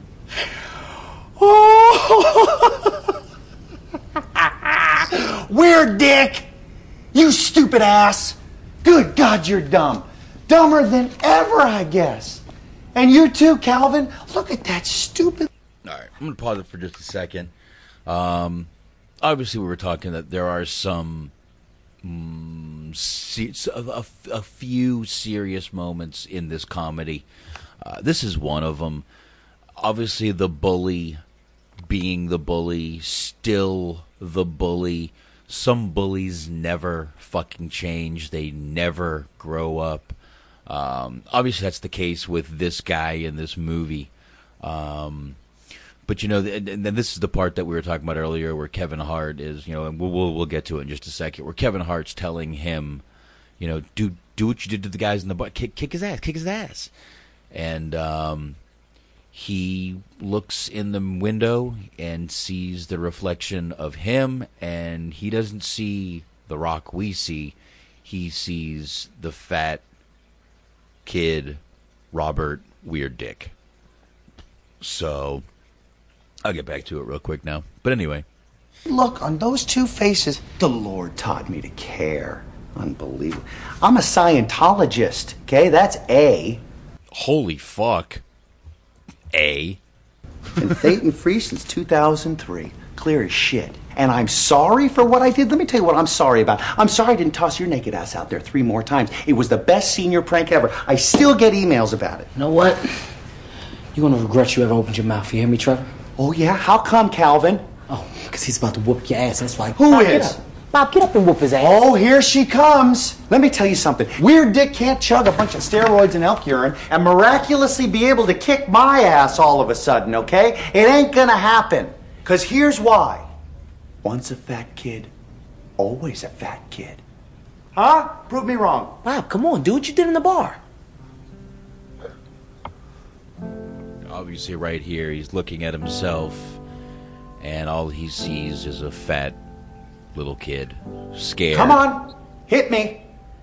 And I'll sue your ass and take your fanny pack away. What's the matter with you? I just want to go. She wants to go. Go ahead. kept There calling go. him she. Really, really tough. It, it was kind of the tough part in the movie. Honestly, you're not used to seeing The Rock in scenes like this.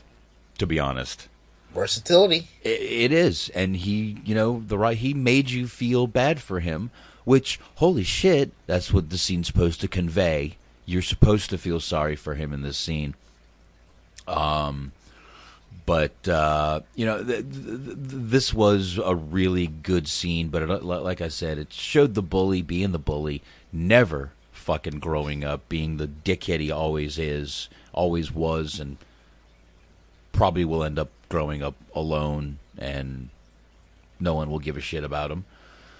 Uh, but you know, it, it's just one of the. It's really not the kind of scene you would expect The Rock to be in. This is also the scene where they threaten to, uh, after all this happens, they uh, take uh, threaten to, to uh, arrest his wife for conspiracy to commit treason, and he does turn in The Rock here, and um, The Rock gets questioned by his, you know, w- what we now know is his boss. Uh, there's there's a scene where there's another good scene where Kevin Hart finally realizes that uh, he is the Rock's only friend. Goes back, breaks him out of there, and the Rock waves. He's got his finger is bot like broken. And The Rock waves and his fingers flapping around. Then he fixes it. It's a really funny scene, though, man. Oh yes. Yeah, yeah. The, the, the, this whole movie goes goes goes really good with the funny scenes. The, the and what the, the the trailers were most of the really funny scenes, but there was a lot more funny scenes in this movie. Yeah, and it, I, I, I honestly, like I said, it's a comedy, but surprisingly for a comedy with The Rock and Kevin Hart, you wouldn't necessarily think it would have a lot of depth to it in terms of like uh, content. But man, there's it's a couple of scenes in this movie that really kind of get like the scene we just played. There's I was a couple cou- scenes uh, there. there was a couple scenes I was expecting uh, Damon Wayans to just say message. It's Keenan. Keenan, Keenan Ivory, Keenan Ivory. That's right. One of the fucking Wayans. God damn it. I'm fucking with you. Damn it, they all have the same last name. I can't keep them fucking straight. Marlon, Keenan, fucking Damon. There, there's, there's more. I'm missing. I know I'm missing like three of them. Well, we yeah, well we named the three most imp- the famous ones. Yeah, w- yeah, we named the three. And uh, David Alan Grier, which I call the Wayan brother from another mother. That's probably true. He might he got to be a cousin or something. I don't know if he's related, but he's always tied in with those guys somewhere. Definitely. Definitely, which I, I don't mind. I, I, I actually like David Alan Grier, and uh, you want to see a good movie with David Alan Grier? Watch Boomerang. Yes, Him, Oh, Eddie yeah, Murphy. I, I love that fucking movie. I do too, man. Him, Eddie Murphy, and uh, Martin Mark. Lawrence, and you get to see Robin Givens' sexy body in that movie. Yes. She is gorgeous in that fucking movie, man. Man, not Absolutely. but man, uh, Eddie Murphy taught me some life lessons in there. He, be- I got him and t- him and uh, uh fucking uh, Tony Atlas got to be best friends after that flick. Oh, if you want to know what kind of chick you dealing with, look at the feed. Look That'll the tell you all you need to know. Oh yeah, Tony. That's actually a true one. statement. Probably, probably that's that's probably Tony Atlas's favorite scene. Um, now there's another scene where uh, we also brought up. Uh, actually, Anthony Yu brought up his nickname, the Golden Jet. Yes. And we actually, they actually do end up stealing a golden jet. Yes. Isn't that amazing? Yeah, it's, it's that's just one of those scenes where you just kind of have to turn your brain off, but it, it, it was still funny. Yeah, yeah. You know what? This whole movie is one of those. I just want to kill. Actually, it's about a two-hour movie. I just want to kill a couple hours, shut my brain off, and watch a movie. Exactly. This is a perfect one to do. And, and you know, while they're stealing the plane, The Rock has Kevin Hart distracting someone, and as he's doing it, The Rock is behind him swinging a rope like a dick. Uh, yes. oh god. it's just hilarious. But um, and then that snake came out of the cooler, which I hate snakes. Oh, oh, I'm watching. You're it from now. Texas and you Ah. hate snakes? dude. The only good snake to me is a dead one. It's also why when I'm walking around in East Texas, I have a 45 revolver on me with snake shots in it. Wow. Are rattlesnakes as big in Texas as they say? Yes. And I'm not. I'm not even just saying because Mm-hmm. of the Steve Austin tie in, but are they like are like still like a big thing? Yep. Yep. They're they during the summer. They're all you have to watch out, listen, and watch where you're stepping. uh, especially out in the country, because East Texas is all country. So, yeah, I literally walk around there with uh, snake shots in a revolver. Wow. I got a 38 and a 45 out there, both revolvers with snake shots. Yep. I do not like snakes. At all. At all. Um, after that, they fly to Boston to do this meet because obviously they're trying to find the black badger. And uh, now the reason uh, we, we've completely forgot to we skipped over this. The reason they have Kevin Hart is because he is an accountant and his specialties are forensic accounting. Yeah. Uh, and The Rock needs him to get into some things, and he has some clearances. Obviously, that's another reason they were in the office of Jason Bateman, the bully, because they needed his clearance to do it. Yeah. Uh, so that's the reason The Rock befriended and needed uh, Kevin Hart's character in this movie. Uh, there's there's no little meaningful scene where they're you know The Rock fakes that the plane's about to crash and Kevin Hart admits he wants children and loves his life. Blah blah blah. That all ties into the later part of the movie, but um, you know from there they do go to the to meet, and this is where you're not 100% sure if The Rock really isn't the Black Badger in this movie. He, you know, gives a little line to Kevin Hart that he said to his partner before he died, the old "see you on the other side" line. And then The Rock walks away with a sort of sort of mean scowl on his face. Uh, but as they finally do go down, they do meet.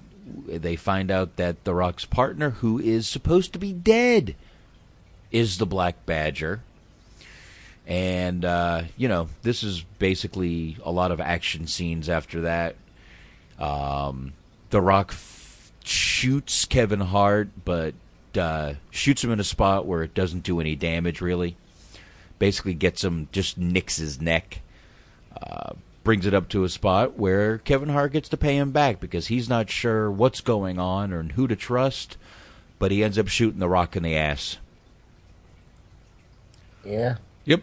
Yep. Um, like I said, there's a lot of action after that. You know, before, during this, and I'm not going to go through every action scene. Obviously, I'm sure you can figure out how this movie turns out, like most spy movies do. Turns out good in the end.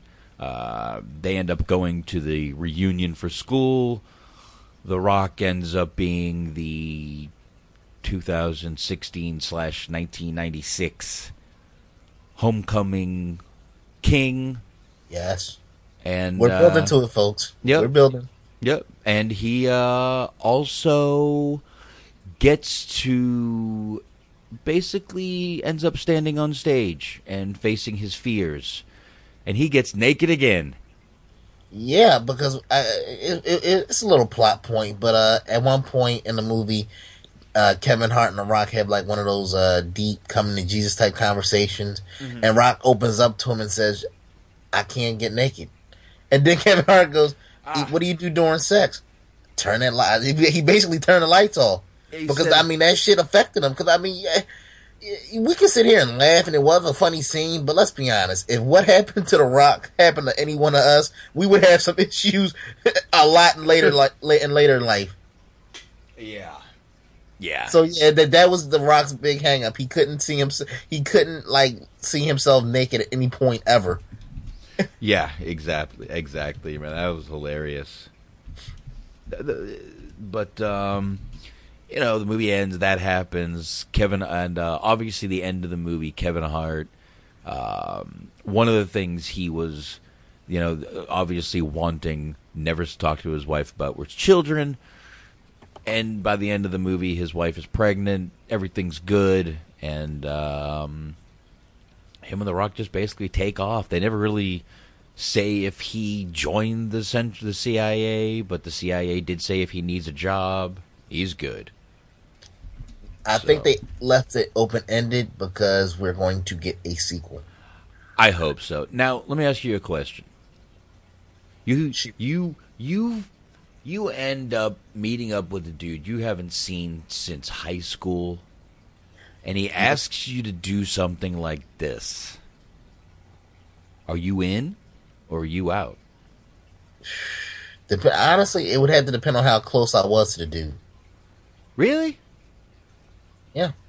I'm down. If I, I honestly, it, it, it, even like I said, if, if we were like tight in high school, we just kind of like kind of like went our separate ways, and he just, I, I would honestly probably go for it. I don't know, man. I would do shit like this. I'm the, I mean, I'm the kind of I would I'd be like, "Fuck yeah, I'm in." All right, you got to shoot people. I'm more in, bro. All right. I mean, but so you wouldn't have to have like a pre-existing relationship with the person, though. You you would just say, "Fuck it, I'm in." I don't know, man. Dude, let, should I say this? Let me put it this way. You ever had that conversation with your friends where you're sitting there like, dude, you know, you and a bunch of guys like, all right, man, you gotta bury a body. What friend do you call? I'd say most of my friends would say I'm that guy. Wow. You know what I mean? I'm the guy that they would call. so I'm I'm you know, I'm I've I've said before I'm I'm I'm yes, I'm a salesman, but salesmen are basically fixers. We fix problems is what we do. I want to quote Kevin Nash. he, basically, in one of his many shoot interviews, he basically said, "A friend to help you move, a good friend to help you move a body. Scott Hall's a good friend." and then he just laughed, and I'm like, "Yeah." you need everybody needs that type that type of friend like where you could call them and you could call them with the most reckless shit you could think of and they'd be like dude i'm in i'm there what you need everybody needs that one friend Bro, I've I've I'm not gonna get into anything, but I've had some pretty odd requests from friends, and I've gotten some friends out of some pretty fucked up situations. But yeah, dude, yeah, there you go. Winston Wolfe, he was a fixer in Pulp Fiction. Goddamn right. Um, so you so basically, Miles, and your little clique, you were the Winston Wolfe. I, I, I guess in a way, whenever things went bad, I was, I don't freak under pressure. Um, believe it or not, some of my, my customers don't like that. The fact that I don't freak out when they have a problem. Um, I remain calm. I don't try to blame. I fix. Yeah. I fix. It's what you do. You know what? You blame people after the whole problem is fixed. My I had a boss who would literally sit there and the whole time we had a problem, all he was doing was trying to figure out who to blame. Meanwhile, the problem was still dangling there. 2 weeks down the road, we'd still have the problem and the customer still didn't have the product and he's still looking for someone to fucking blame for, through paperwork. the product. No, but see, I mean, see, let's be honest, man. Like, whenever, like, whether it's you know professional, personal, whatever the situation, you need somebody. You need at least one person to keep a cool head. If everybody's freaking out, shit not gonna get accomplished. You need one person to be that le- that voice of reason, even in the most think of the most fucked up situation you had, like a, for example, you know, mm-hmm. tied into wrestling Mm-hmm. for example. Owen Hart passed away. Tragic situation. Everybody was distraught. I'm sure was crying, breaking down because nothing like that had ever happened on that level. Right. And I'm sure like Vince was probably he like I mean not to say that he wasn't distraught in his own way, but he probably as the owner he had to be the voice of reason. Uh-huh. He had to be the one. Kind, if you look at look look at it like this, if you're the if you're uh, an employee and some bad shit happens at your job, and you look to your boss for leadership, and he's in the corner breaking down. What the, I mean, you need you need somebody to keep a cool head. Well- As, no matter how bad the situation get, you need somebody to take control of the situation. Oh, I mean that's the old cliches, you know. So goes the captain, so goes the ship. If your captain is freaking the fuck out, everyone else is gonna freak out, man. And you know, I've I've managed warehouses and shit, and when you got a problem, you just fucking fix it. You don't. I don't. I I never get. I actually never. I I did always find who who to blame, but just fix it. Yeah. Go to the person, say, "Look, you did this, this, and this. Don't do it again." And that's it. Next time I have to write you up. And that's it. That's what I used to do. I, that was when I ran, I ran a wire and cable warehouse. But I don't know, man. Freaking out is the worst thing you can do in any situation. My fiance is the biggest freak out artist, Mm. and she makes my kids freak out. Oh. So a lot of times, you know, I'll just be like, "You go in the other room. I'll take care of it." I'll, I've I've always been the look. Don't get me wrong. I can lose my shit like anybody else out there. I can lose my shit, lose my cool, but I try to chill. I try to remain calm, fix the problem. So yeah, a lot of my friends have said if uh, anything ever went bad, I'd be the one to call. Yeah, I mean, it's it's it. Look, after the situation is solved and resolved, whatever, there's plenty of time to blame and heads to roll and all that. But when you in the heat of the moment, shit. The thing, I, I fuck it, I, I'm going to equate it to one of my favorite movies, Goodfellas. Uh oh. Okay, I, I love fucking Goodfellas, and you know why I love the movie? Because think about it. Out of everybody involved in the movie, the two most level-headed people, and, and which is why people always look to them to do shit and take care of shit, were fucking Paulie Mm-hmm. and Henry Hill. Henry Hill, he was like an you could tell he was like the wallflower. He didn't necessarily get involved in shit. I mean, he did his, he had his shit on the side, but he didn't get involved in the heavy shit. He was basically the observer. That's why throughout the mo- you see the movie, you see everything through his eyes. He was just the person that observed. That's why he was able to get into shit because they knew, like, look, Henry, Hendry, we can t- we can trust Hendry with anything because he's not going to talk. He's not going to run his mouth. He's basically going to be the guy that comes to the party, but just kind of like chills to the side. Yeah, damn it, Hendry, I'm trying to bang this broad. Think about it. He he he observes everything. He was an observer. He did, and he was, you know, Jimmy and everybody did go to him to fix a few things, so he was the same kind of guy. But um, Yeah. I don't know, man. I'd uh, I'd be I'd be mixed. Thought Pootie Tang was your favorite movie. God damn, was that racist? I'm not sure. Uh, I have good taste in movies. P bags. I, I like to think my taste is better than that. E- even though that is that is kind of that is an underrated flick. Pootie Tang. Hey, fuck, hey, shit. Chris Rock made a lot of money off fucking Pootie Tang, so people need to stop giving him shit off of that. Oh fuck. Oh shit. Now there was before we completely, you know, then then of course I'll do the trivia because we always do the uh, the trivia, not the trivia, but the uh, did you know facts. Um, anyway, let's. Uh, there's one outtake that Kevin Hart does where he's talking about, you know, you he because you know Bob Robert Weird Dick now goes by Bob Stone, and he's like, I made the name up, and he's like, so you think Mr. T made up his name? And he brings up a little reference, and I'll go ahead and play it right now. I think this is it right here. Right? I'm gonna hit. Hold on. Right. Right. Are you not a super tool? You're not even Robbie Weirdick. You're Bob Stone. I made that name up. So what? It's not real. What does that mean? What do you, you think? You think uh, Mr. T and and Sting and and The Rock? You think those guys are real? That's a bunch of dumbass nicknames by a bunch of dumbass people.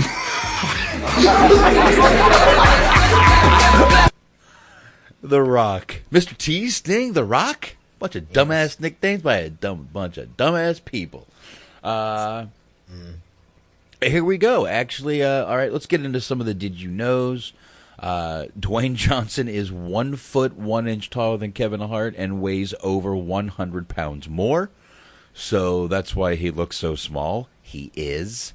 Um, and here we go. Dwayne Johnson wears a fanny pack throughout the movie, and the film makes multiple comedic reference to it. This is a reference to a popular meme which shows Johnson wearing a fanny pack in the 90s. We've all seen the picture of The Rock in the black shirt, the jeans, the gold chain, and the fanny pack. And the poofy hair that I'm glad he got rid of. yep, yep. Which they did flashback to in the younger version of The Rock. Yeah. Yep. Uh, when Kevin Hart and The Rock first meet in the bar, Hart makes a reference to uh, The Rock, D- Dwayne Johnson, looking like Hercules, who he did play in 2014. so let's see here. Well, what are the good, funny ones are here? Dwayne Johnson gives three nods to Bruce Lee in this movie. I didn't notice this. I noticed the one inch punch at the end, but I didn't notice the yellow and black sneakers and the pose. But I did tell my fiance he just did the one inch punch at the end of the movie when he oh knocks, yeah, when he took the guy's throat out, literally. after he takes out the guy's throat from Roadhouse, he puts him up against the rail and does the one inch punch to knock him, knock him over. I did notice that Bruce Lee reference. Um, so yeah, of course we've you know if you guys want to check out our Bruce Lee uh, opinions, go ahead and check that out. You can uh, find that on YouTube. Let's see, and on iTunes, by the way. Uh, in one scene, Dwayne Johnson's character makes a reference to both the movie Pitch Black and its lead character Vin Diesel. Uh, I do remember that he actually mentions Vin Diesel in the movie. Uh, let's see. Uh, Dwayne Johnson's character. Oh, even Bob Stone was a, a little shot at The Rock. It says Dwayne Johnson's character is named Bob Stone.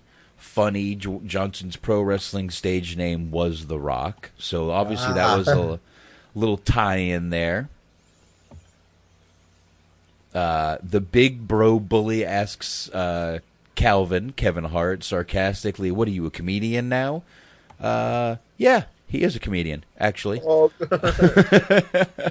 I don't I don't know why, but considering like they're probably roughly the same height, how funny would it be if one one of these days we see Kevin Hart reenact the famous fucking Goodfellas reference? Uh, funny how like I'm here to amuse you. That would actually be funny as hell. Wow. And they kind of uh they stretched this one. They sort of uh NYPD stretched this one, but Megan Park, who's the waitress at the bar all over the rock, she was also in a movie called The Secret Life of an American Teenager in 2008 where she played a Catholic girl which also starred Molly Ringwald. Molly Ringwald was in the movie Sixteen Candles, which was showing, and he Bob Stone was ex- was uh, obsessed with. So they sort of stretched that one, but it works. They uh, they bacon gamed that one. Yes. And, now, just uh, real quick, because I mean, this was pretty like I, you know, what did you think of the uh, uncredited appearance of uh, Melissa McCarthy, who's also been everywhere? Yeah, she was at the end. He, the Rock ends up kissing her at the end. So um, yeah, uh, my my fiance is actually a big fan of her. So she was like, "Oh my god, it's her," and I'm like, "Yeah, I don't care." Meanwhile, uh, she's lost a ton of weight and looks amazing right now. So you know. Uh, last one I got, Kevin Hart made a reference to Barbershop, uh, the movie starring Ice Cube. Kevin Hart did obviously work with uh, Ice Cube in Ride Along and Ride Along 2. So, you know, but he, he did, I did catch that one. I'm like, he brought up Barbershop. Holy shit. Yes. And uh, if you folks uh, are looking for a uh, what episode that was, the Bruce Lee episode, actually uh, it was a dual Bruce Lee Muhammad Ali episode. That was uh, episode five. Ah, yes, and it is on iTunes. It is on YouTube. Um, so yeah, check out those. But uh, I um, I don't know. I mean, I think we've pretty much given our opinions on the movie. Like I said, I enjoyed it. I thought it was definitely one of those movies. If you're just looking to kill an hour and a half, not really, and not not get deep into a movie, this is one to watch. Just uh, enjoy it for what it is. It's a it's a it's a it's a comedy action movie with a couple of serious messages. Oh yeah, definitely, definitely. Yeah. And I and I'm not. I'm normally down on the. Um, I would be down on a movie like this getting a sequel, but I'm actually hoping they do a sequel because I actually think there's a little bit. There's some. Um, there's some more ground to cover, They could do especially if they go the route of uh, uh, Kevin Hart working in the CIA. I think they could do one more of these. Yeah, it don't need to be like a series. No. like Ride Along. But I think they can get they can squeeze one more movie out of this. Yeah, they could definitely get one more out of it. Uh, it w- and Kevin Hart could do the same thing where The Rock's trying to get him to join the CIA this time. Really, it, it definitely could be good. And you know, the chemistry these two have is really good. Um, it's not, you know, you mentioned Trading Places. It's not the Dan Aykroyd, uh, Eddie Murphy chemistry, but it's still damn good. Oh yeah, yo, yeah, yeah, I, yeah. I, nothing compares to that. But I'm just talking about in terms of the plot. For some reason, like just watching how they they did, like uh they basically played against tight. I just for some reason, Trading Places just kind of popped in my head. I don't know. I I I I get where you where you can see the reference, um, but uh, I mean they're also. I mean you could also take this reference and go planes, trains, and automobiles with Candy and Steve Martin, uh, even though they're both. I know. Please don't make this a race thing. Um, but uh, you know, I mean, it's they're good. They're uh, look. It's it's a it, it, it's it's it's a buddy movie. It's a Yeah. spy buddy movie, and there's a ton of these buddy movies out there you can compare this to. But it's a damn good one, man. I really enjoy it. I really did like it. Yeah, and if you want to go uh, with the uh, comparison, like my last comparison would be uh, if you want to just based off of size disparity alone, you could compare him to a modern day David Spade and Chris Farley. Yeah. I mean, Farley did make Spade look like a fucking string bean. Yeah, I mean, this is fucking. Jesus. This is David and Goliath. You know, 2016, 17. So, ah, I don't fucking know, man. I don't know. I think we're good, man. Yeah. I think we've gone through. I mean, unless you have anything else, let me see if there's anything else here. We mentioned the box office. Uh, this movie did get a few accolades. It did get uh, Critics Critics Choice Awards, some Golden Trailer Awards, uh, People's Choice Awards, and some Teen Choice Awards. This movie did get some. So, well, they were nominated for a lot of them. But uh, this movie did all right. You know, we mentioned the box office. The movie did do very good. Um, we obviously, you know, mentioned there was a few Roadhouse references in this movie, and he does end up taking out the guy's throat at the end, Roadhouse style, before he does the Bruce Lee one-inch punch. I never noticed the sneakers, man. I never noticed the sneakers. I never. I usually I catch Bruce Lee references like that, but I I didn't. Yeah, that that that makes you a true fan. If you could look at the man's sneaks and go, "Yeah, that's Bruce Lee right there." Yeah, yeah, I didn't catch that, but uh I don't know, man. I guess we can uh fuck it. Go ahead and I guess we can take the fuck off, man. Let me see here. Got any good 96 music I can play here? No. Uh no. Guns N' Roses is not 1986. 96. Jesus Christ. I'm too tired to know what fucking year it is. All right, you know what? One quick, one quick story before we get out of here. I was freaked the fuck out the other night after we did the wrestling show Wednesday night. Wednesday night we get done. You know, we got out of here relatively early. I uh I went out, watched a little TV, and then I went to bed. While I'm in bed, I'm sitting there and something wakes me up. My dog starts growling like crazy. My dog doesn't usually growl. My dog is fucking growling. So he's growling. I wake up. I tell him to calm down. Literally, about 30 seconds later, our door. Now, our door is closed, right? Right. our door opens and i mean literally like you, when when my door in my bedroom opens you have to push it because it rubs the carpet a little bit because the carpet's still a little bit new Right. and uh, because we got new carpet a couple months ago you have to literally push it it still rubs the carpet i hear my door open i look up i'm waiting for one of my kids to walk in right Right. they never do. So I get nervous and I get up and I go check on my kids. Both my kids are sleeping soundly. My dog is on the bed. My fiance is in the bed. What the fuck opened my door the other night, dude?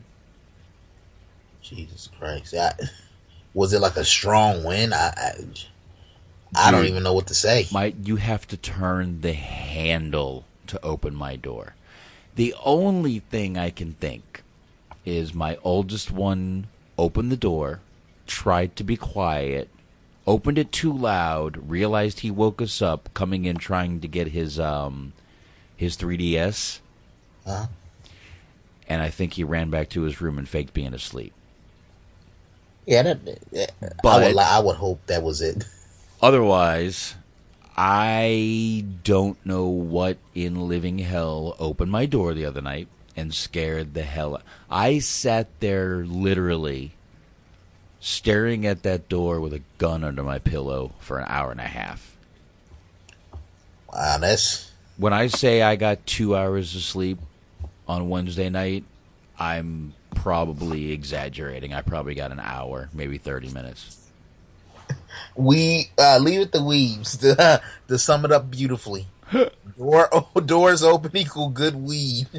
dude i i i get it but my my fiance woke up too and expected to see one of our kids at the door and one of our kids was not at the door so both of us were freaked out we both sat there staring at the door for hours Yeah, this, this this is weird. Like, remember, like, um, I don't even know if it's still come on. Didn't I forgot what channel? Wasn't it like a ghost show where like people like told ghost stories or where they was haunted or they saw a ghost or something? Because I, I vaguely remember Piper doing one a couple years ago where I think he, he saw a ghost of Adrian Adonis or something like that. Probably. And you know, Weebs says bullets can't kill ghosts. I do know that, Weebs.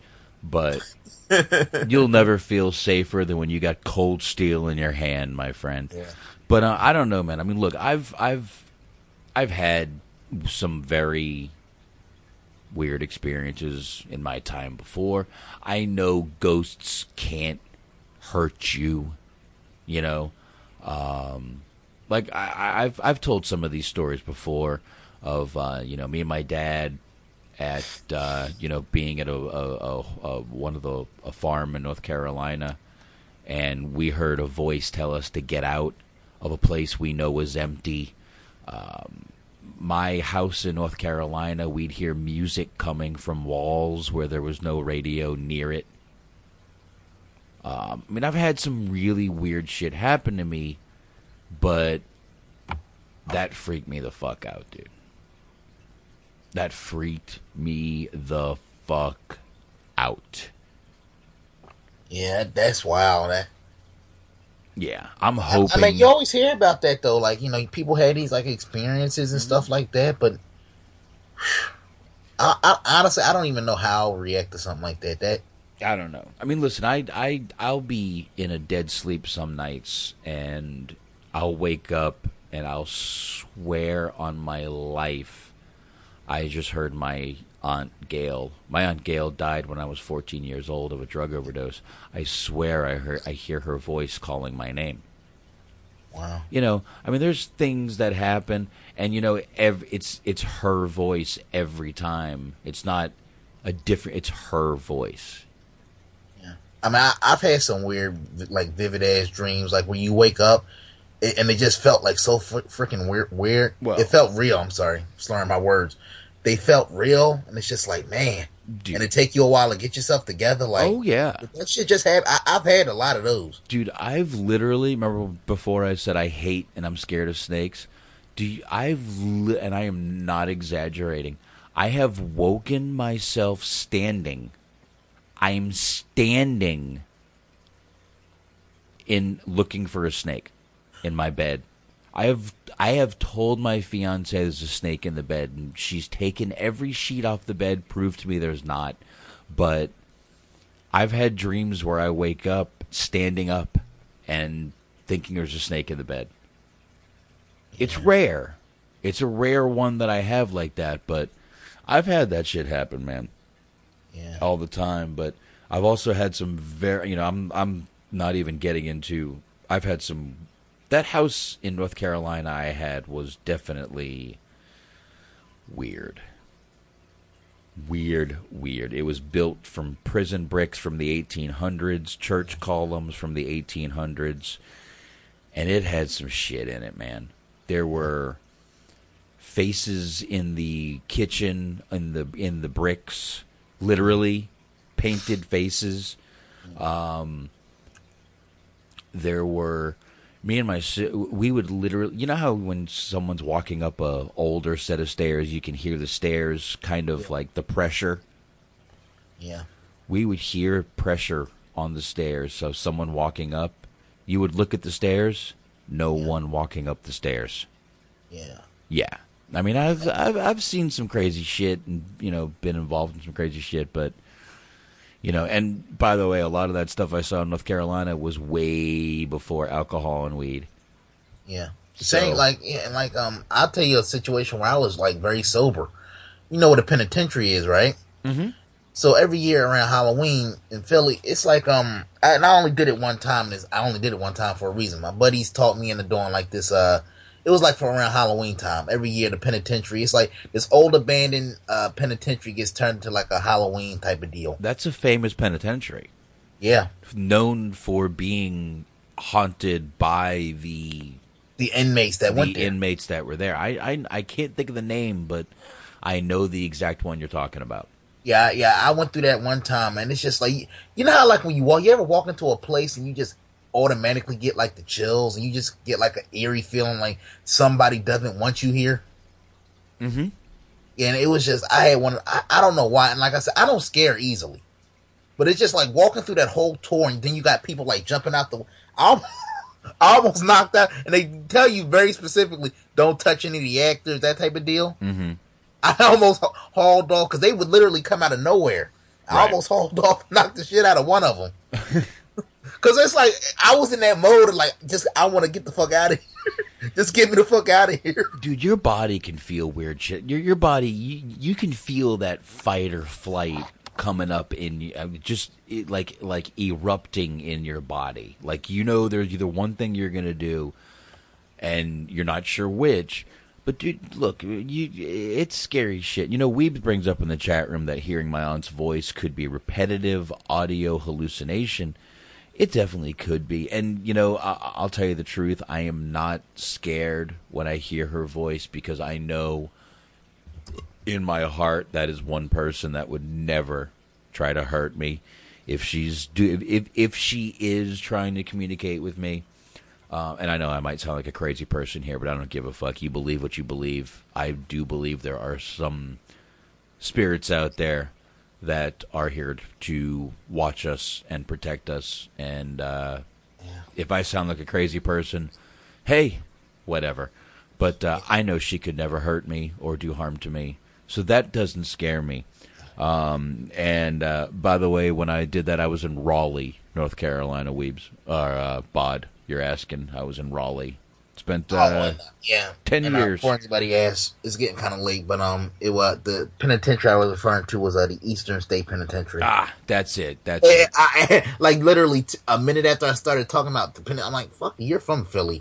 I meant to say Eastern State Penitentiary. Yeah, yeah, yeah. That is very known for the Yeah. and it's also known for paranormal activity. Yeah, Uh, yeah, and it's like, yeah, I, I know it sounds weird to, to say like, "Oh, you, it's, it's a fucking tour," but it's like I, I can't explain it. But when I walked in, from the moment I walked into that building, I, I, I just got like a bad vibe. Like, yeah, no, no, nothing good could come out of going through this building. Well, I mean, if if I remember correctly, the stories are that basically they were tortured in that Yeah. facility, and it was shut down due to the inhumane practices. So I I do remember that. You know that uh, uh, some stories about that place, and I believe I've seen a documentary about it that a couple of kids made. I believe not like like students, like college students. I mean, um, I think I've actually watched a documentary on that place. If there was one made, I think I did. But it's been in a few TV shows. I do remember they brought that into uh, Criminal Minds once. Yeah. That uh, that whole thing. So. Right. Yeah, and you know, B Megs brings up, you know, sometimes you'll get really weird vibes from people and it's super weird.